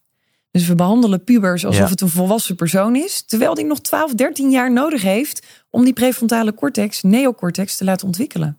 Die prefrontale cortex wordt pas ontwikkeld rond je tussen je 25ste en 30ste levensjaar. Ja. En die bepaalt of dat je dingen kunt aansturen, hoe dat je reageert, of dat je soms klunzig bent of niet. Ja, dat is best wel lastig als die er dan nog niet is. En er wordt wel verwacht van je ouders of van leraren, docenten, dat je daar al wel bent. Ja, want even een concreet voorbeeld. En dit heb ik een keer gehoord van, van een moeder die een kind heeft van 13. Ja, Dat, dat, dat, dat, een- je kan het eigenlijk een puberbrein of een puberend kind helemaal niet kwalijk nemen. Dat als jij op vakantie bent of een weekendje weg bent. Dat het kind eigenlijk helemaal geen boodschap heeft aan de deur op slot doen. En het gasfornuis uitzetten en de die heeft verwarming die aan. verantwoordelijkheid nog helemaal. Die Nee. heeft die verantwoording niet. Maar we leggen wel een heel groot stuk verantwoording bij ze neer. Waardoor ze daar heel erg tegenaan gaan schoppen. Dat is dan een stukje gevolg wat zou kunnen ontstaan. Waardoor ruzies ontstaan. En het hele gezag is weg. En jij vindt dat je een onhandelbaar kind hebt. Maar jouw kind die vindt dat jij hem niet begrijpt. Want dat is in essentie wat er gebeurt. Het kind wordt niet begrepen in de Ja. toestand waarin die zit. Ja. Dus dat brein dat gaat letterlijk destructief worden naar alles wat dan de omgeving doet en zegt. Ja. Het wordt niet begrepen. Hey, en als we het dan hebben over van inspiratie naar activatie. Die zei dat zijn drie stappen. Is dan de eerste stap dat je eigenlijk die, die, die imprint van de eerste acht jaar moet gaan aanpassen. Ja, Want jij hebt aangenomen als waarheid. Je moet eventjes jezelf gaan ja nou kijk, het, ja, is, het, het, het, het is best wel, ehm, het is best wel lastige materie. We hebben het natuurlijk over de hersenen. Hoe werkt het onderbewuste systeem? Heel even in basis wil ik dan Ja. eerst kort uitleggen hoe werkt het onderbewuste systeem. Ja. Want dat onderbewuste systeem, dat reageert dus 95% van de reacties die we geven, komt daar vandaan. En die schakelt binnen 0,02 seconden. Het gaat mega snel. Terwijl je bewuste systeem heeft 0,6 seconden nodig. Dus dat is Oh, aanzienlijk een stuk langer. Oké, als we dat onderbewuste systeem aansturen, we een aantal stappen die dat brein onbewust zet. Dat gaat eerst eens even kijken, hey, hoe is mijn DNA hierop afgestemd? Dus dat is de eerste stap. Tweede stap is biochemie. Hoe werken mijn cellen samen? Dus hoe is de, de, de overdracht van neurotransmitters naar de receptoren, van de ene cel naar de andere? Dat bepaalt ook of dat je kunt denken, reageren, kunt voelen. Hoe is die biochemie? Is die helemaal op orde? Loopt dat smooth? Of zitten daar misschien blokkades in en loopt het niet helemaal lekker? Kan betekenen dat je andere neurotransmitters afgegeven krijgt dan die je eigenlijk op dat moment nodig zou moeten hebben. Ja. Dan, en dit is een interessante stap, kom je bij de voorprogrammatie. Je hebt te maken met voorprogrammatie en dat is dus die eerste acht jaar waaraan ik Ja. refereer. Die voorprogrammatie bepaalt eigenlijk hoe jouw paradigma is. Dus hoe jij kijkt naar de wereld, maar ook naar jezelf. En dat leren we dus voor zo'n 80% in die eerste acht jaar. En die 80% vinden wij als waarheid. Dan hebben we te maken met een archiefkast. Dus door al die kennis, DNA, biochemie, voorprogrammatie, dat stoppen we in een archiefkast. Dat is letterlijk de data in je brein. En als er iets gebeurt, dan trekken we die archiefkast open, komen er hormonen vrij. Dus dat is pas de vijfde stap. Heel vaak wordt er gezegd: verander je hormonen en verander je leven. En dat vind ik fantastisch. En het werkt ook heel vaak bij mensen, maar op korte termijn.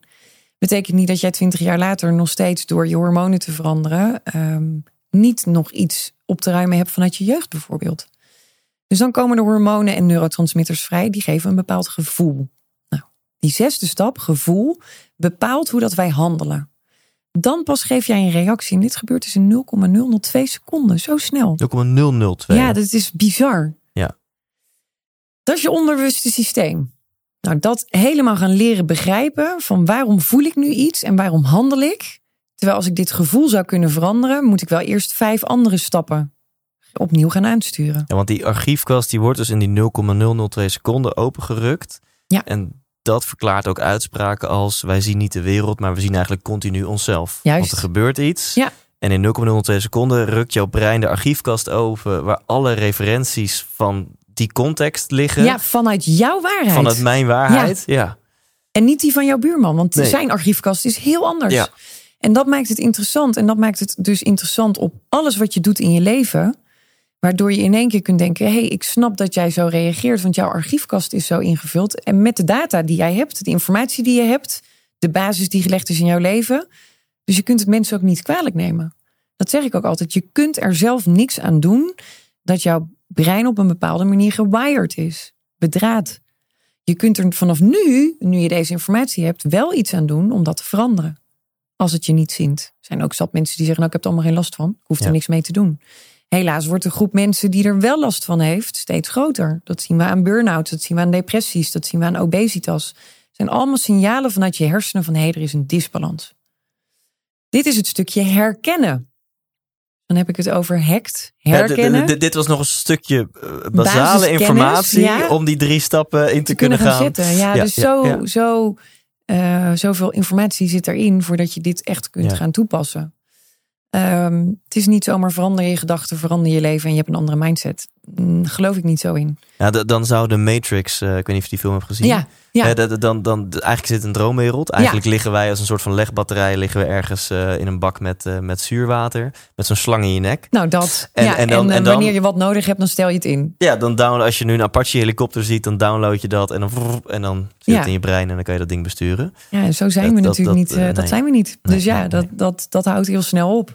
Misschien een Ehm. paar eh, astrologen en healers daar gelaten die erin geloven dat je meteen eh, je, je complete bedrading aan kunt passen.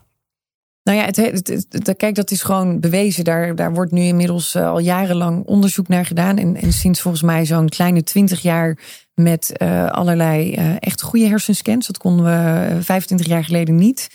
En daardoor kunnen, kunnen de wetenschappers dus ook zeggen van oké, de verandering in je brein duurt gemiddeld mm, drieënhalf, vier weken. Dan kun je dus een verandering in die neurale netwerken gaan aanbrengen. En neurale netwerken is gewoon eigenlijk de data-opslag die bepaalt wanneer jij bepaalde hormonen aanmaakt en hoe je over bepaalde dingen denkt Ja. en dus ook reageert. Ja, en nu snappen we een beetje hoe hardnekkig onze bedrading is, die in de eerste acht jaar heeft plaatsgevonden. We snappen ook eh, die zes stappen en hoe snel dat gaat. En Ja. we willen toch graag dingen gaan veranderen. Precies. We hebben nu dus de basiskennis, we hebben de bewustwording om, om er wat Ja. aan te gaan doen. Ja. Dan is de vraag natuurlijk hoe. Ja. Hoe kun je. Nou, dus het herkennen hebben we gehad. Ja. Dus dat het, we herkennen van, oh ja, interessant. Ik reageer nu vanuit een bepaald referentiekader, wat ik aangeleerd heb, maar misschien nu niet dienend is. Ja, hey, dat zou ik graag willen veranderen. Dan komen we in het erkennen. Ja. We erkennen dat we iets doen wat misschien onnatuurlijk voelt en waarvan maar ergens ons gevoel dus zegt: zou dit niet anders kunnen? Dan denk ik dat het mij een fijner mens maakt, of dat ik lekkerder in mijn vel kom te zitten, of dat ik meer geluk Ja, ervaar. ja. Dus dan hebben we erkennen. Dan komen we tot de conclusie van: oké, ik moet dus inderdaad iets veranderen. En daar starten veel mensen. We starten vaak in het conclusie. Of we trekken hem zelf, of een ander vertelt het. Nou, ik vind dat jij echt een heel kort lontje hebt. Dan moet je maar eens even wat aan doen. Of ik vind dat je een assertiviteitscursus moet gaan doen. Ja, dan denkt dat brein, ja, dat kun je allemaal wel vinden. Maar ik doe toch wel wat ik doe. Dus die zegt dan Ja. ja, maar die doet nee. Dat is wat er Ja, gebeurt. ja, degene die dat zegt, heeft dat in elk geval niet nodig. Nee, nee, die, nee, die eh, heeft ook geen brain balance nodig. Het is ook weer de manier van communiceren. Maar Oh, goed, dit gebeurt natuurlijk. Hier hebben mensen heel vaak mee te maken dat iemand anders iets zegt. En waardoor je dus denkt, oké, de conclusie is, ik moet hier iets mee gaan doen. Nou, A, werkt het dan niet als iemand anders dat tegen je zegt. Dus de conclusie moet bij jezelf liggen. Ja. Je moet zelf op een Ja. gegeven moment de quest gaan hebben van... hey, zou ik dingen anders kunnen gaan doen in mijn leven... met mezelf, in mijn persoonlijke ontwikkeling. En dan gaan we er toepassen. Dan kun je dingen gaan veranderen. Maar waar wij in zitten, iedereen wil meteen toepassen. Dat merk ik in mijn lezingen ook. Ze willen concreet in die anderhalf uur meteen eigenlijk die, die zes stappen... die ze dan binnen een week een heel ander mens maken. Ja, dan slaan we dus drie stappen over, waardoor het nooit gaat lukken. Ja. Dat brein kun je nooit op die manier gaan toepassen. Want die houdt je voor de gek en die zegt: Oh, jij wil iets met een tip, één keer iets aanpassen. Oh, dat is hartstikke leuk. Ik ga toch wel weer terug naar de basis. Ja. En die basis, dat is weer je hele onderbewustzijn. Vat ik ze goed samen dat dan stap 1 is het, er- het erkennen. Herkennen, Oh, her, met de H. Herkennen. precies. En dan was stap 2 erkennen. Zei. Dus, dus, dus dat je zelf op gaat betrappen van... hé, hey, wat interessant. Ik reageer nu zo en dit komt vanuit een referentiekader. Hmm, misschien is het niet helemaal hoe... Misschien dient het mij nu niet in dit Ja. moment van mijn leven. Toen ik vijf jaar oud was, diende het me. Ja. Maar ik ben nu inmiddels 45. Mijn leefomgeving is anders. Ik heb een gezin. Ik ben misschien vader of moeder geworden. Ik heb een relatie. Ik ben niet meer dat vijfjarige kind wat moet luisteren naar de kleuterjuf. Die ook vanuit een bepaald kader haar lessen geeft. En ook niet beter weet. En dan komt toepassen. Concluderen. Oh ja? Ja, ja. Dus we trekken de conclusie. Ja. Dit dient mij niet. Ik zou het wel anders willen doen. En dan kunnen we gaan toepassen. Dan pas kun je naar die verandering toe. En kunnen we hier een praktisch voorbeeld... Want mensen die dit luisteren hebben misschien al 155 afleveringen lang... Ja, dat snap ik. tips gehoord over vind je passie, over succesvoller ondernemen, over meer focus, over liefdevollere relaties, over beter seks. Zelfs daar hebben we het over gehad Ja. in deze podcast. Uh, dus kun je een praktisch voorbeeld noemen van hey, wat het ook is, hoe, hoe zet je deze stappen dan in wanneer je dus van inspiratie naar activatie wilt gaan? Nou ja, ik kan een voorbeeld van mezelf noemen wat mij uh, heel veel heeft gebracht, maar op een gegeven moment mij ging opbreken. En dat is dus het, het volgende voorbeeld is dat ik vanuit mijn jeugd heb geleerd als je maar hard genoeg werkt, dan mag je er zijn. Die heb ik letterlijk meegenomen naar mijn volwassen leven. En dat heeft erin geresulteerd dat ik zo hard heb gewerkt dat ik mezelf, mijn gezondheid, mentaal en fysiek heel veel schade heb berokkend. Ik snapte nooit waarom ik altijd maar door moest blijven gaan en altijd maar prestatie, prestatie, prestatie. Het was nooit goed genoeg. Het was een soort bodemloze put. Ik kreeg die put niet gevuld. En dat heb ik zes jaar lang geprobeerd. En het zevende jaar was dat klaar. En het achtste jaar snapte ik pas wat ik aan het doen was. Dus daarin zie ik uh, dit als voorbeeld het herkennen van hé, hey, ik doe iets in een bepaald patroon wat me eigenlijk uitput. Dus ik herken een bepaald patroon. Dan het stukje erkennen. Waar komt dit vandaan? Onderzoek gaan doen. Wacht even, ik heb geleerd van mijn vader. Hard genoeg werken betekent dat je zelfstandig bent, betekent dat je waardevol bent. Dan mag je er zijn, dan ben je pas goed genoeg. Conclusie: dit dient mij niet. Conclusie is: hé, hey, dit moet ik veranderen, want met alleen maar hard werken betekent niet dat je gewaardeerd wordt en dat je goed bent als mens. En dan pas kun je gaan toepassen en naar die verandering toe. Zolang als dat ik niet begreep, en dat heeft zeven, acht jaar geduurd, dat daar de crux zit. Dat mijn vader toen ik vier of vijf jaar was, schat, als je hard genoeg werkt, dan kom je er wel. En dat heeft hij helemaal niet bewust gedaan van, oh fijn, dan uh, help ik mijn dochter op de dertigste de vernieling in. Totaal niet. Hij zegt ook wel, laatst hadden we ook, ik ben heel goed met mijn ouders. Toen zei hij ook, ja, sorry daarvoor. Ik vind, ik vind dit zo erg, want ik heb dat niet goed gedaan. Toen zei ik, nee pap, nee, bedankt dat jij mij dit cadeau hebt gegeven. Want dat is nu waarom ik doe wat ik doe. Anders was ik hier nooit gekomen. Ja. Dus daar ben ik heel dankbaar voor. En hij heeft het ook weer geleerd van zijn ouders. En hij zegt ook, jeetje, wist ik maar wat jij allemaal al wist op jouw leeftijd. Hij zegt, want ik kan het nog steeds niet toepassen. Hoe mooi is dat? Ja, en, en, en ik, voordat we naar toepassen, want ik ben benieuwd wat jij dan hebt toegepast. Um, maar mensen zijn nu ook wel nieuwsgierig naar, oké, op, op je dertigste ging je de vernieling in. Ja. Zeg je heel mooi. Um, wat gebeurde daar? Um, nou, eigenlijk eh, had ik op mijn veertiende al verschijnselen van een burn-out. Dat was toen helemaal niet. Dan heb ik het over 17 jaar geleden. Dat bestond, dat fenomeen bestond wel, maar dat was bij 40, 50-jarigen. En dat hoorde je zo nu en dan is een burn-out. En dat was werkgerelateerd.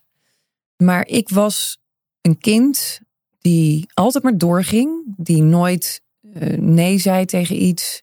Ik had uh, drie uh, weekendbaantjes en ik ging van de een naar de ander. En ik deed alles maar. En ik, ik, ik, nou ja, goed.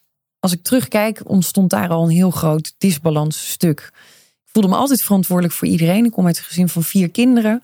Uh, ik ben zeg maar de middelste, dus ik voelde me verantwoordelijk voor zowel de oudste als voor de jongste. En ik wilde altijd de leukste zijn thuis. Dus ik wilde het altijd gezellig hebben. En dat kostte mij heel veel energie. Dus op mijn veertiende had ik al de eerste verschijnselen dat ik totaal ingestort was. En een week lang alleen maar kon huilen. En uh, zo ontzettend uitgeput was. Was het nu in deze periode gebeurd, dan hadden specialisten gezegd van dat kind heeft een burn-out op de veertiende. Dat was toen gelukkig niet. En je bent gewoon eventjes moe. Goed, afijn, we gaan door. Eventjes, eventjes over mijn tijdlijn heen. Ik heb heel veel dingen ondernomen, verschillende bedrijfjes gestart.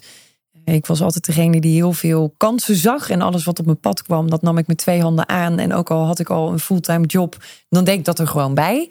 En ook daarin iedere keer verloor ik mezelf weer en eh, ging ik mezelf heel hard voorbij.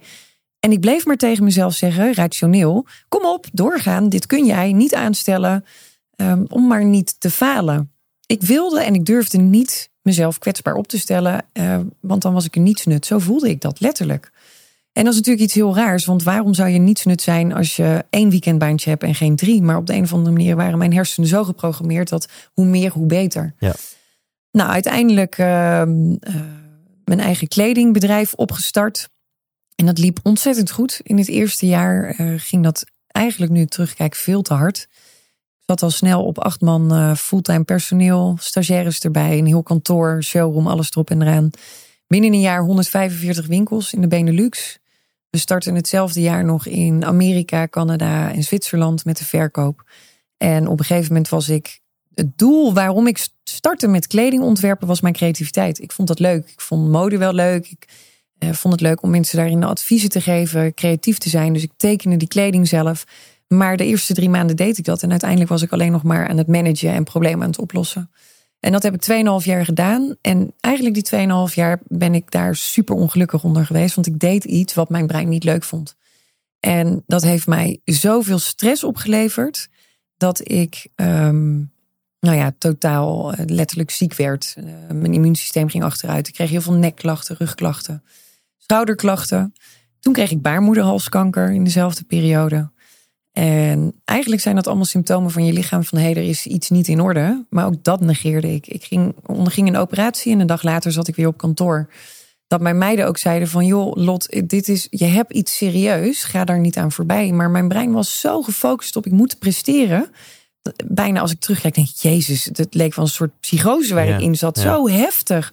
Alleen maar daarmee bezig. Een soort van helemaal gebrainwashed van dit bedrijf moet slagen. En nou, baarmoederhalskanker was niet eh, verholpen met één operatie. Moest een tweede operatie komen.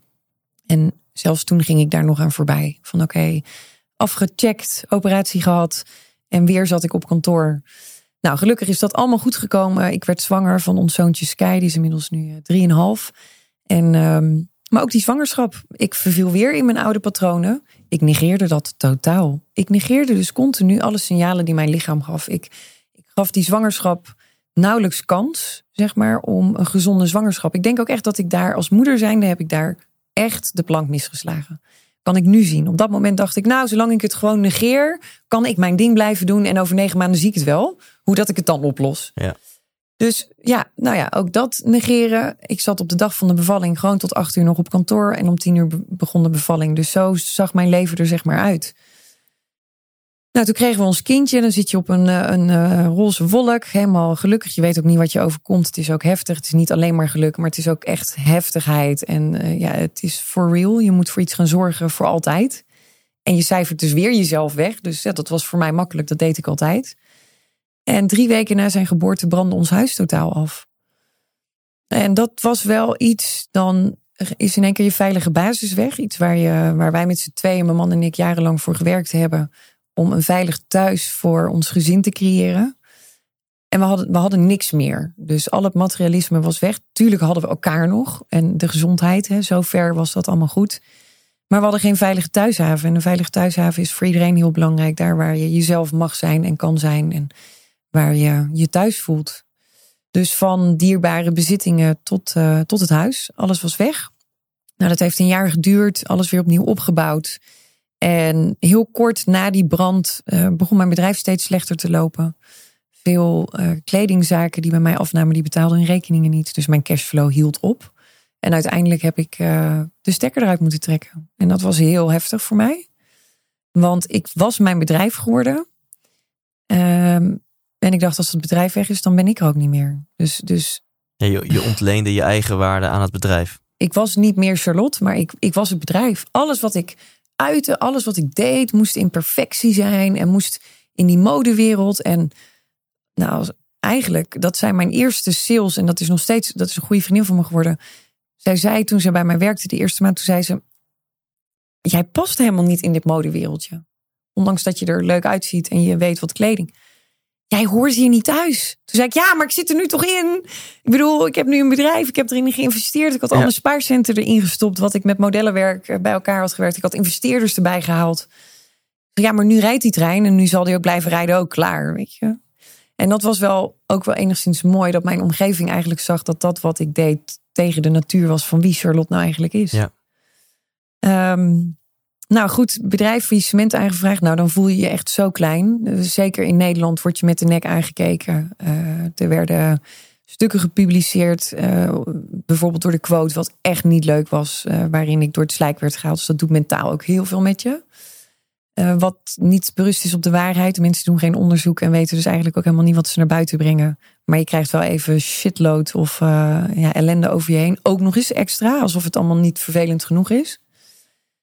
En uh, toen dacht ik van nou, ik moet, uh, ik moet iets anders gaan doen. Uh, want stilzitten is niks voor mij. Maar ja, dan het moeten iets vinden, dat, dat wordt hem niet. Mm -hmm. Toen zei mijn man, joh, ik heb jou nou de afgelopen anderhalf jaar geobserveerd, gezien. Jij bent niet meer de vrouw die ik eh, ooit eh, zeven jaar geleden ontmoette. Waar ben jij? Je sprankelheid is weg, je vrolijkheid is weg. De lach die ik zie is fake. Ja, en toen brak ik. Toen dacht ik, ja, fuck. Wow. Precies wat hij nu omschrijft, is wat ik nu echt al zo lang voel. Ja, maar dan begint het dus pas. Want dan denk je van, oké, en nu? Eh, en toen heb ik een sabbatical ingelast eh, bij ons op Ibiza. We hebben een, eh, een, een huisje op Ibiza al jarenlang. En ik ben daar dus negen maanden gaan wonen met mijn zoontje. En dan denk je, she's living the good life, letterlijk. En dan dacht ik ook vaak van, ja, kijk nou eens, je zit op dit fantastische eiland. En wat zit je nou te zeuren? Maar van, van binnen ging ik gewoon letterlijk kapot. Ik was zo ongelukkig en eh, mezelf helemaal kwijt.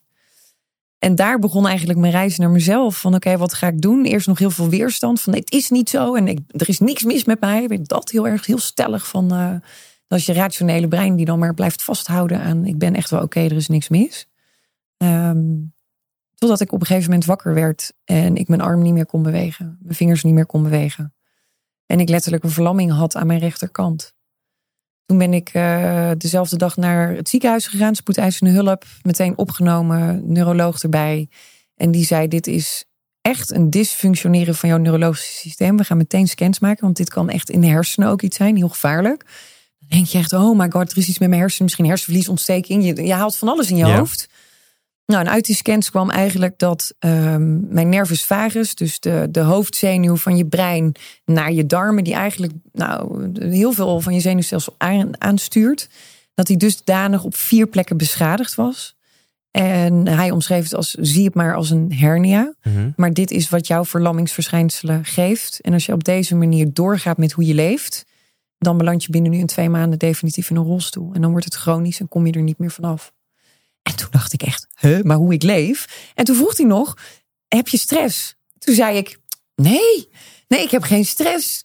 Terwijl ik van binnen dacht, ja, ik heb echt superveel stress. Maar dat ga ik je echt niet zeggen. Oh ja, ja, ja. Dus zelfs toen zat ik nog lekker in de ontkenning. Echt heel knap wat mijn rationele brein deed. Die dacht is zo echt, van, ik ben hey. zo sterk. Praktisch wordt gezegd, als je zo doorgaat, ga je dood. En je bleef ontkennen. Ja, nou dat. En dat is natuurlijk helemaal niet grappig. Nu, nu lach ik nou erom. ja, nee, nu het is lach goed, ik erom. goed dat je er nu om kon lachen. Ja, nu lach ik erom. Ja. En toen stapte ik buiten en, eh, en toen dacht ik, stond ik midden op straat zo op Ibiza. En toen dacht ik, oké, now it, it's your call. Nu or now or never. Weet je, je moet het nu, nu gaan doen. Maar ja, wat? Ja. Oeh, dat was Maar voor daar, mij daar echt... kwam, kwam daar nou eindelijk, wil ik bijna zeggen, eindelijk is een keer die taart in je gezicht. Ja, maar heel hard. Want je was wat hardleers. Je, ja, heel. je, als, je, als, in ieder geval, als je gelooft in tekenen van je lichaam en het universum. Je kreeg baarmoederhalskanker. Ja. Je huis fikt af. Ja. Letterlijk vloog de shit in de brand. ja, Je eh, kreeg een faillissement. En je raakte eh, bijna verlamd. ja, genoeg tekenen om te zorgen dat je iets moet doen aan je basis. Hè? Dat is denk ik wat, Ja. wat mijn lessen daaruit eh, waren. En dat ik heel koppig ben en hardnekkig daarin ben geweest, dat zie ik nu ook. Eh, en was toen ook niet makkelijk, want het was een strijd die ik iedere dag leverde. En naar de buitenwereld maar doen alsof het heel goed met me ging. Terwijl ik al jarenlang eigenlijk wist, het gaat niet goed. Maar Ja. hoe dan? Wat, wat moet je in godsnaam doen? Ja, ik had een vriendin, eh, vriendinnetje, zij is psycholoog. En die, die zei letterlijk, joh, maar jij bent zo sterk.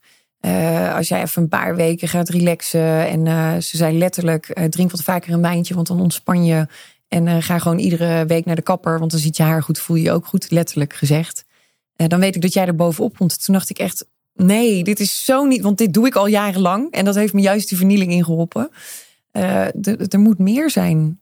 En, en vanaf dat moment dat ik dacht, er moet meer zijn dan dit wat ik nu doe, ben ik gaan zoeken. En ik zocht het dus eerst buiten mezelf. Van Ja. alles wat er gebeurd is, het faillissement, baarmoed, dat is mij overkomen. En toen dacht ik, nee, er gebeurt hier intern iets wat niet goed is. En toen kwam ik uiteindelijk naar heel veel lezen, verschillende opleidingen doen in de neurowetenschappen. Dat ik dacht, verdomd, het start in mijn brein. Wauw, waarom is mij nooit verteld dat je hersenprocessen altijd zullen overrulen en jou altijd zullen aansturen? Als ik dit allemaal had geweten, had ik die ellende niet hoeven meemaken. Was het maar op school al geïntegreerd? Dat. Maar ja. dit klinkt ergens ook wel een beetje oppervlakkig. Dat je merkte van, hé, hey, ik moet beter zorgen voor mijn hersenen. Ja, Eh, terwijl je was natuurlijk ook heel erg op zoek naar zingeving. En, Ja. en wie is Charlotte Labé? zeker, zeker. Ja, absoluut. En, en hoe Ja. vond je antwoorden op die vragen? Dat, nou, dat is, dat is niet iets. Je stelt jezelf die vraag op maandag en op dinsdag heb je dat antwoord, Mhm. helaas. Ehm, dat, is, dat is gaandeweg. En ik denk dat ik nu pas echt sinds een jaar kan zeggen van wauw, ik heb die zingeving gevonden. Dus dat is wat ik dan noem mijn reis geweest. Ja, Eh, en en Nou, ja. Misschien is je antwoord wel, ik bedoel, je bent maandenlang op Ibiza geweest om, om die stilte, die ruimte te creëren. ja. Om, om te voelen, om eenzaam te zijn, om je te vervelen. En misschien in ieder geval dat zie ik als, als je antwoord van hey, ja, dan, tuurlijk. dan ga je echt op reis naar binnen in plaats van naar buiten. 100 procent. En ik heb, ik heb heel veel gedaan. Ik doe ieder jaar een stilte retraite van 10 dagen. Doe ik nog steeds. Hoe fijn is dat? Geen telefoon, geen laptop. Niet praten met andere mensen. Alleen met jezelf en je eigen processen bezig zijn. En dat kan de, dat wisselt. Soms is de eerste, zijn de eerste vier dagen heel heftig. Want je, je brein krijgt de ruimte om dingen te gaan verwerken. Wat we nu hier in het dagelijks leven eigenlijk nooit hebben. Ehm, maar ik ben ook eh, bijvoorbeeld eh, naar een Indianenstam geweest. Waarin ik wilde zien van hoe leven jullie nou met die natuur. Want ik ben hem totaal kwijt. En volgens mij kan ik hier wel iets van leren. Dus ik, ik ben naar heel veel dingen. Ik noem het ja, holistisch gaan kijken. Van hoe kom ik weer terug in die basis. En dat bracht me uiteindelijk ook op voeding. Mediteren. Ik vond mediteren en yoga heel zweverig. Dat vond ik echt. Ik, had daar, ik was heel stellig. Ja, mediteren, dat vind ik eh, spiritueel en is zweverig. Ja. En eh. Nou ja, dat. En uiteindelijk ben ik dat wel gaan doen. Want ik las er dus heel veel over dat het wetenschappelijk iets doet. Dus ik dacht, ja, ik doe het maar. En, eh, en uiteindelijk heeft dat me zoveel opgeleverd. En dat ik dacht, wauw, dit is echt totaal niet zweverig. Hoe kan het nou dat ik daar zo'n waardeoordeel over had? Ja. En dat ik, ik deed wel yoga één keer in de week. Want ja, dat was hip en happening. Dus iedereen deed yoga. Nu doe ik het bijna iedere dag. Omdat het zoveel brengt voor mij als mens. Totale pakketje. En, en als we, want we moeten helaas gaan, gaan, gaan afronden Ja. dit gesprek. Waarbij ik denk, oké, dit is 10% van, van, van, Van wat we kunnen vertellen. Ja, behandelen. en, en who knows, gaan we gewoon een keer een Q&A doen of een, eh, of een 2.0. Ja, Ehm, we hebben nu mooi ingezoomd op, op eh, dat, dat, dat, dat stukje ehm, herkennen, erkennen, concluderen, toepassen. ja, ja, top. Eh, of in ieder geval die eerste vier en dan, dan toepassen is, eh, of die eerste drie en dan komt toepassen. Eh, kun je dan aan, de, aan het einde van het interview een paar toch wel concrete tips geven om beter voor ons brein te zorgen? Nou, voeding. Je brein heeft 45 soorten voedingsstoffen per dag nodig. Nou, we komen daar zeker in de maatschappij waarin we leven met veel stress, veel drukte, veel verwachtingspatronen. komen we daar chronisch in tekort. Dus start echt bij voeding. Dat reduceert ook meteen je stress. Want bepaalde voedingsstoffen eh, zet meteen cortisol aan, waardoor je stress kunt Ja. ervaren. Dus het is heel mooi als ze zeggen van we, stress is de, de dader van alles. Ja, daar ben ik het niet helemaal mee eens. Want stress is ook heel positief en brengt ons ook heel veel mooie dingen. Dus we moeten stress zeker niet als te negatief zien, maar wel weten wanneer die negatief voor ons wordt. Ja, ja, Dus het stressmanagement, voeding is daarin belangrijk. En ik denk, ja, dat ontspanning. Iedere dag de ruimte nemen voor de juiste ontspanning, zodat je hersenen kunnen resetten en weer klaar zijn voor de volgende stappen, dat die heel belangrijk is. Ja, dat zijn wel Dus de voeding gevarieerd. varieert veel groenten, Veel 800 groente. gram groente per dag, Acht. een kilo, anderhalve kilo. Ik ja. bedoel, het, het, het voedingscentrum heeft het over 200 gram. Richard Telet heeft het over 400 gram. Ja. Eh, Volgens mij heeft het Rineke eh, Dijkinga heeft het over 500 gram. En jij Ja. zegt 800 gram groente per dag. Ja, waarom, waarom er zeg staat hier ook een shaky voor je neus en volgens mij 12 broccoli's in zitten. Ja, precies. Ja. Nee, Ja. Nou, waarom zeg ik dat? Kijk, het, het, het, het, voedings, eh, het voedingsschema, Voedingsinstituut schrijft van vijf, is heel mooi gebaseerd met 250 gram groente. En dat is perfect als je als mens zijnde helemaal in balans bent. Maar aangezien dus bijna niemand hier in Nederland echt in balans is, want we leven nou eenmaal in een maatschappij waarop wij als mens eigenlijk niet ontwikkeld zijn, heb je veel meer nodig. Ja. Als wij heel veel stress hebben, we hebben heel veel cortisol, dan verbruik je heel veel voedingsstoffen. Veel meer dan dat je in een ontspannende situatie bent. Ja. Je bent lekker creatief aan het vreubelen. Dus dan heb je veel meer voedingsstoffen nodig, zeker je brein, om dat nog bij te kunnen houden. Ja. En daarom zeg ik, eh, nou, 800 gram, nou, dat adviseer ik toch zeker wel. En ik snap dat het voor mensen, want het gemiddelde is wat we in Nederland eten, 130 gram. Dat is echt heel weinig. We komen vezels tekort, wat zo belangrijk is weer voor je microbioom om die bacteriën gezond te houden. Maar wat ook weer belangrijk is om de hele cyclus van al je organen op gang te houden. Ja. Dus we komen die vezels tekort. Dus 800 gram, liever meer. En ik denk dat daar de voedingsexperts het ook mee eens zijn. Maar ik snap Ja. dat er gezegd wordt 400 gram. Want dat is voor iemand die 100 gram eet, is dat al een Ja. stap. Als ik dan aankom met mijn kilo, dan denken ze echt, nou, dat laat maar. Laat maar. Ja, ja, precies. Ga mijn deur maar voorbij. Ja, Dus het is, het snap is, ik. En, en dat is natuurlijk heel slim dat je het wat dichter bij de mensen brengt. Dus in algemene zin kunnen we gewoon goed zorgen voor ons brein door veel groente te eten, door veel te ontspannen, creatief te zijn. Ja, Ehm, wanneer mensen iets specifieks in deze podcast bijvoorbeeld horen, waarbij ze denken, hé, hey, dat wil ik toepassen, moet je dus eerst even een paar stappen terug van waarom doe ik dit nog niet? Wat Ja. zijn mijn archiefkasten? Wat is mijn referentiekader? Nou, en als je dat proces van eh, herkennen, erkennen, concluderen door bent, ja, is het dan mogelijk om toch nog iets nuttigs te zeggen over dat toepassen? Hoe je dan uiteindelijk dat ook eh, kunt gaan, gaan eh, ja, dus je bedrading kunt gaan aanpassen. ja kijk, eh, kijk, het mooie is als je bedrading veranderd is. En dat is dus door te realiseren dat er überhaupt een bedrading is. Dus dat is de eerste ja, stap. ja, Dan kunnen we die bedrading ook gaan opnieuw gaan inrichten. En dan hoef je daarna eigenlijk vrij weinig meer te, toe te gaan passen. Want in de gevolgkant heb je er vrij weinig last meer van. Ja. En dat is het mooie. Dat noemen we dan denk ik mindset. Die mindset is er dan. En daar hoef je niks meer voor te doen. Want je processen zijn anders.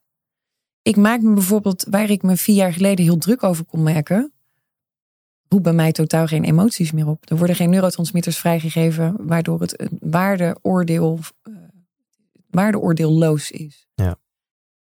En dat is fijn. Stel, stel je merkt, ik ga, ik ga je gewoon uitdagen met een praktisch voorbeeld. Ja. Je merkt, ik cijfer mezelf te vaak weg. Hè? Dus ik, ik, ik leef in een pleaser in mijn relatie. Ik, ik, ik leef heel erg naar de verwachtingen van andere mensen. En door deze podcast en, en, en door kritisch eh, te- terug in de tijd te gaan, merk je, oh fuck, dat is, dat is daar ontstaan. Ja. Ik kreeg van mijn ouders niet het gevoel dat ik er mocht zijn. Precies. dus je moet meer geven dan dat je eigenlijk zou ja, moeten doen. Ja, en dan denk ik, oké, ik weet niet waar dit vandaan komt. Ik snap dat het toen geïnstalleerd is. ja. En dat ik het nu nog steeds doe, maar het is totaal niet meer effectief. Ik wil het aanpassen. Ja. Dat lijkt me niet voldoende om het ook aan. Dan heb je dus helemaal de conclusie. Je, je, je ziet het, maar dan, dan moet je toch nog ook Ja, echt dan wel moet je dingen en stappen gaan zetten. Ja, dan, moet je ermee aan de slag. En dat is dus niet van oké, we hebben het nu gevonden, geconcludeerd. En eh, nee, dan ga je ermee aan de slag. En dat kan zes weken duren, dat kan zes maanden duren. Maar daar iedere dag bewust mee bezig zijn, dat gaat uiteindelijk die neuroplasticiteit in je brein veranderen, waardoor dat netwerk op Ja. een andere manier wordt ingericht. En dat start dan al met bijvoorbeeld jezelf de vraag te stellen van oké, in welke situatie heb ik dat geleerd dat dat zo is? Ja, Dat was in de woonkamer bij mijn ouders toen ik zes jaar oud was. En mijn ouders ruzie hadden. Daarna zijn ze gescheiden. Ik zeg nu maar wat, hè, dat is een voorbeeld.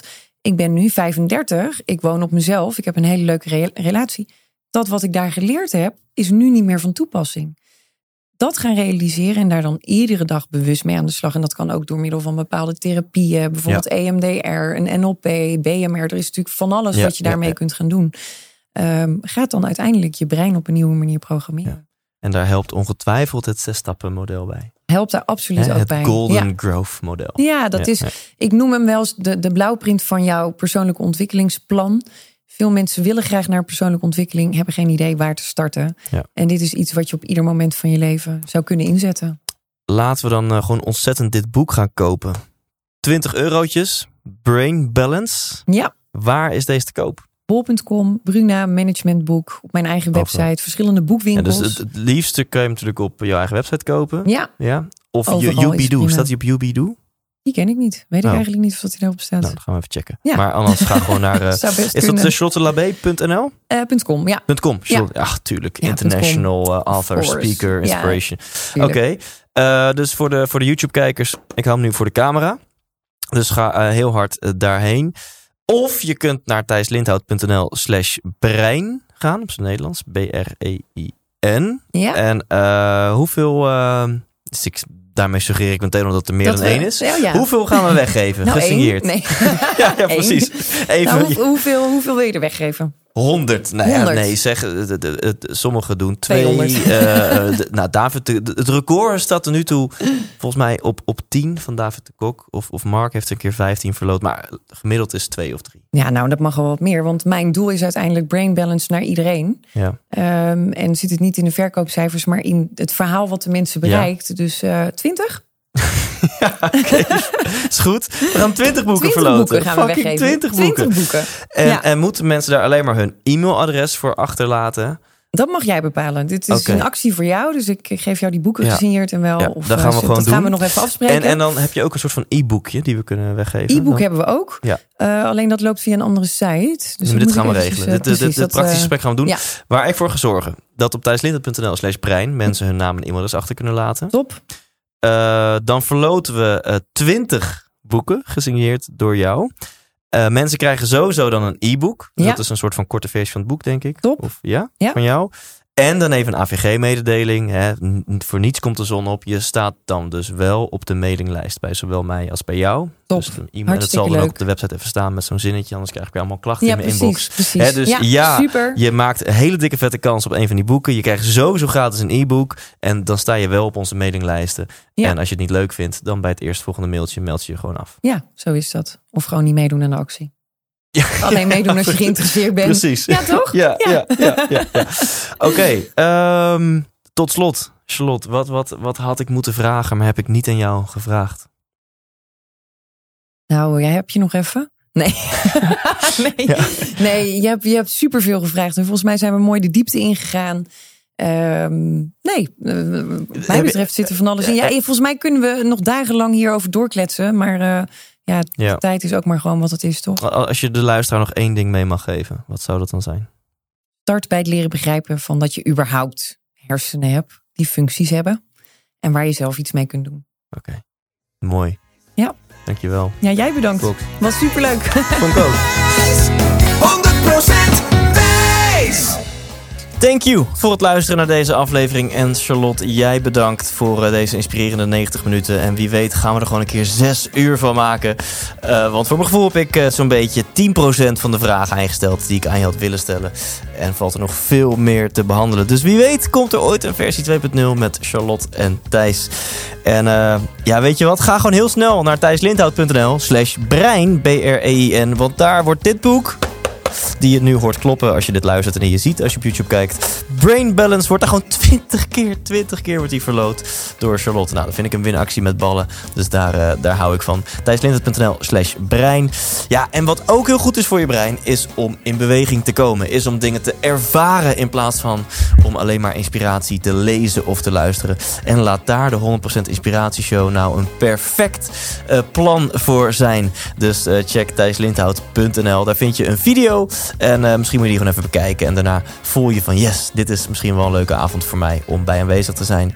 En eh, misschien ook niet, dan ook even goede vrienden. En kun je gewoon volgende week weer gaan luisteren naar deze podcast. En anders gaan we elkaar ook gewoon een keertje zien in een van de theaters dit najaar tijdens de 100% Inspiratie Show. Tot volgende week en leef intens.